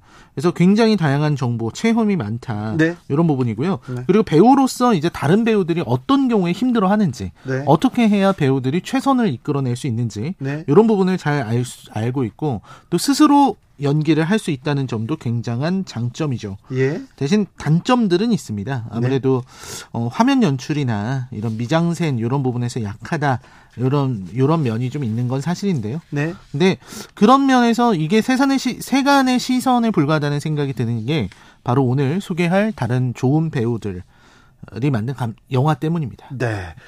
배우가 영화를 만들었는데 배우가 감독이 됐는데 정말 명작이다. 이런 작품 네, 있습니다. 그런 감독 있습니다. 네. 그렇습니다. 첫 번째가 바로 말이 필요 없는 네. 클린트 이스트우드. 아, 이분은 이제 거장이라고. 네, 거장이죠. 그 이제 감독으로서도 가장 평, 높게 평가받는 사람이라고 해야죠. 그렇습니다. 클린트 이스트우드를 빼놓고 얘기할 수가 없는데요. 네. 한때 클린트 이스트우드는 spaghetti western 장르에 주로 출연했던 spaghetti western요? 네, spaghetti western이라고 해서요. 예. 그 약간 이탈리아 사람들, 네. 이 세르지오 레오네 같은 네. 이런 감독들이 만든 서부. 서부, 영화. 네. 요거를 이제 spaghetti western 이렇게 초- 부르는데요. 초창기 약간 좀 약간 비하하는 발언이지. 그렇죠. 예. 정, 정통 서부극이 있고 예. 따로 있고 이제 이런 어떤 이민자들, 네. 이탈리아 이민자들이 만드는 이 서부극 장르가 있다. 이래서 spaghetti western이라 그랬는데 네. 거기의 주인공이 이제 클린트 이스트우드였습니다. 아, 그렇죠. 항상 서부극 하면은 네. 떠오르는 인물이 클린트 이스트우드이기도 했고요. 네. 그리고 이제 더티 해리 시리즈 요런 작품으로 인해서 굉장히 강력한 마초적인 이미지. 네. 요걸 가지고 있었던 배우가 클린트 이스트우드였거든요. 특정 장르에 이렇게 배우 주인공을 했지만 그래도 크게 평가받지는 못하는 그런 배우였습니다. 그런데 감독으로는 달라요. 그렇죠. 그래서 처음에는 사람들이 비웃었어요. 네. 클린트 이스트우드가 감, 감독하겠다. 예. 영화 만든다 그러니까 아니 그런 이상한 Italian western movie에 나오던 사람이 무슨 영화를 알아? 이러면서 사람들이 많이 비웃었습니다. 네. 근데 클린트 이스트우드는 그거를 완벽하게 보란 듯이 이겨낸 사람이라고 볼 수 있겠죠. 예. 그래서 특히 최고작이라고 할 수 있는 용서받지 못한 자라든지 네. 그랜 토리노, 네. 밀리언 달러 베이비 예. 이런 작품들은 그야말로 완벽한 수작이고요. 예. 진짜 흥행도 흥행인데 작품성이 굉장히 뛰어납니다. 아, 그렇습니까? 예, 그리고 그 안에 담겨 있는 메시지도 아주 깊고요. 예. 밀리언 달러 베이비 같은 경우는 대중성도 좀 같이 갖추고 있어서 네. 누가 봐도 감동을 받을 수 있는 네. 그런 이야기죠. 어, 특히 이제 클린트 이스트우드는 그랜 토리노 때도 그랬는데요. 네. 이 퇴역한 참전 군인 역할을 많이 해요. 퇴역하거나 은퇴한 그런 그 역할을 네. 본인이 직접 이렇게 네, 하면서 그렇습니다. 또 감독도 합니다. 그 연출도 하고 이 배우도 하는데요. 네. 근데 대부분 한국 전쟁인 경우가 많습니다. 네. 그래서 이런 면도 되게 평가를 받고 있어요. 왜냐면 미국 사람들이 생각할 때는 2차 세계대전이나 베트남 전쟁 이런 거에 비해서 한국 전쟁은 많이 알려져 있지 않거든요. 아, 그래요? 그러니까 클린트 이스트우드가 자기 주인공 캐릭터를 한국전 참전 용사로 설정하는 것 예. 이것은 좀 남다른 의미가 있죠. 네. 그만큼 이제 주인공이 어, 참전 용사고 미국을 위해서 싸웠지만 네. 잊혀져 버린 전쟁에서 싸웠다. 뭐 이런 설정을 부여하기 위해서 최근에 나왔던 라스트 미션이라는 영화에서도 그 한국 전쟁 참전 군인이 나옵니다. 이 근데 어, 나이가 좀 많지 않나요, 지금? 90이죠. 그런데도 지금 현역으로 활동하고 막 그렇죠. 영화를 찍어요. 감독으로 하면서 주연 배우까지 해서 90인데 90 노인이 거기서 이제 그 마약을 운반하는 예. 그런 역할을 합니다. 아우 정말 가다가 가다가 이 고속도로에서 걸려요 경찰한테 그런데 이게 걸어가는데 뒤뚱뒤뚱 이게 허리, 허리 노인 무게. 노인의 걸음이 네. 있죠. 노인 특유의 걸음, 엉거주춤한 걸음이 걸렸을. 때 그 표정 아, 진짜 연기 뛰어나. 근데 그 뛰어난 연기이기도 한데 그 세월이 준 흔적 때문에 네. 그 누구도 흉내내지 못할 거예요. 그런 네. 연기는. 그 자 근데 이거 네. 궁금합니다. 라이너는 클린트 이스트우드의 작품 중에 어떤 작품을 최고로 칩니까? 저는 그랜토리노. 그랜토리노. 아, 그랜토리노의 엔딩에서 받았던 네. 그 충격. 물론 용서받지 못한 자가 이 영화 클린트 이스트우드의 영화 전체로 보면은 더 좋은 평가를 받는 것 같은데 네. 개인적으로는 그랜토리노를 최고로 생각하고 있습니다. 그렇습니까? 네. 자, 여러분한테 용서받지 못한 자, Gran Torino, 그리고 또 Million Million Dollar Dollar Baby, Baby. Last Mission 다 추천합니다. 그죠? 네, 추천할 만한 작품들이죠. 90인데 아직으로, 현- 아직 현역으로 이렇게 활동하다니 참, 아, 대단합니다. 대단한, 네. 대단한 노익장입니다. 배우고 싶습니다. 네, 네. 자, 국내 배우 중에 라이너가 꼽는 명감독이 있습니다. 네, 그렇습니다. 김윤석 배우. 김윤석 다 네. 첫, 첫 손가락에 뽑아요. 아, 김윤석의 연출력 어, 대단히 섬세하고 어. 대단히 어, 대가의 대가의 뭐 자질을 보인다 이렇게 얘기하는 사람도 들었어요. 네, 그렇죠. 왜냐면 김윤석이라는 배우가 이제 연극 모델 시절 제외하면 네. 타짜의 아귀. 네. 아, 그리고 이제 나홍진 감독의 추격자. 네. 이런 데에서 나오면서 이제 대중에게 얼굴을 알렸는데 그렇죠. 연기력 뛰어나죠. 네, 그때부터 근데 김윤석 배우는 이 뛰어난 연기력만큼이나 연출에 일가견이 있다. 네. 그래서 연출적인 아이디어라든지 의견을 많이 내시는 걸로 알려져 있었어요. 감독하고 얘기를 많이 나누는 사람으로 음. 또 알려져 있습니다. 그렇죠. 그런 김윤석 감독이 만든 작품이 바로 미성년이라는 영화입니다. 미성년 이거 대형 작품은 아니었지만 말이 계속 이렇게 네. 크게 크게 회자됩니다. 그러니까 이게 뭐 진짜 말씀하신 것처럼 막 대단히 큰 대작, 뭐 블록버스터도 아니고요. 그렇다고 뭐 엄청난 명작도 아닌데 네. 대신 메시지가 굉장히 깊고요. 예. 아까 말씀하신 것처럼 굉장히 섬세한 네. 연출이 있는 그런 작품이기도 합니다. 그래요. 특히 여기서 좋았던 게 김윤석 배우가 본인도 주연 아 주연이 아니라 배우로 나오는데 네. 본인이 앞으로 나서지 않고요. 예. 다른 배우들을 이렇게 받쳐주는 그런 역할을 수행해요. 예. 그런 부분에서 이제 김윤석 배우가 아주 감독으로서도 굉장히 탁월했다. 아, 그래요? 이렇게 볼 수 있죠. 감 저기 뭐 배- 맞는 역할이 좀 세잖아요. 캐릭터가 네, 세가지고 자기 얘기만 할 줄 알았는데 참 아 네 섬세한 섬세한 연출력 호평 받았습니다. 자 라이너가 또 추천하고 싶은 배우 출신 감독의 영화가 또 있습니까? 일단은 하정우나 브래들리 쿠퍼도 얘기할 만한 것 같습니다. 브래들리 쿠퍼 네. 얼굴만 잘생긴 배우가 아니었어요. 그렇습니다. 정말 놀랬습니다. 네, 브래들리 쿠퍼는 뭐 제작자로도 많이 알려져 있지만 네. 본인이 이제 연출한 영화 중에서 Star Is Born 레이디 가가가 예. 함께 나오는 네. 이 영화에서 정말 뭐라고 할까요? 예. 본이 마치 자신의 이야기를 들려주는 것처럼 그러니까요. 착각하게 만들 정도로 네. 뛰어난 연기를 보여주죠. 그렇죠. 연기와 이걸 연출했다니. 네, 맞습니다. 그 대단한 사람 아닙니까 이분? 네, 아주 대단한 사람이죠. 그 전에 그, 그 어떤 거예요? 술, 그 결혼식, 네네. 친구랑 결혼식 그 총각 파티 갔다가 엉, 엉망이 되는 그 네. 시리즈 있었지 않습니까?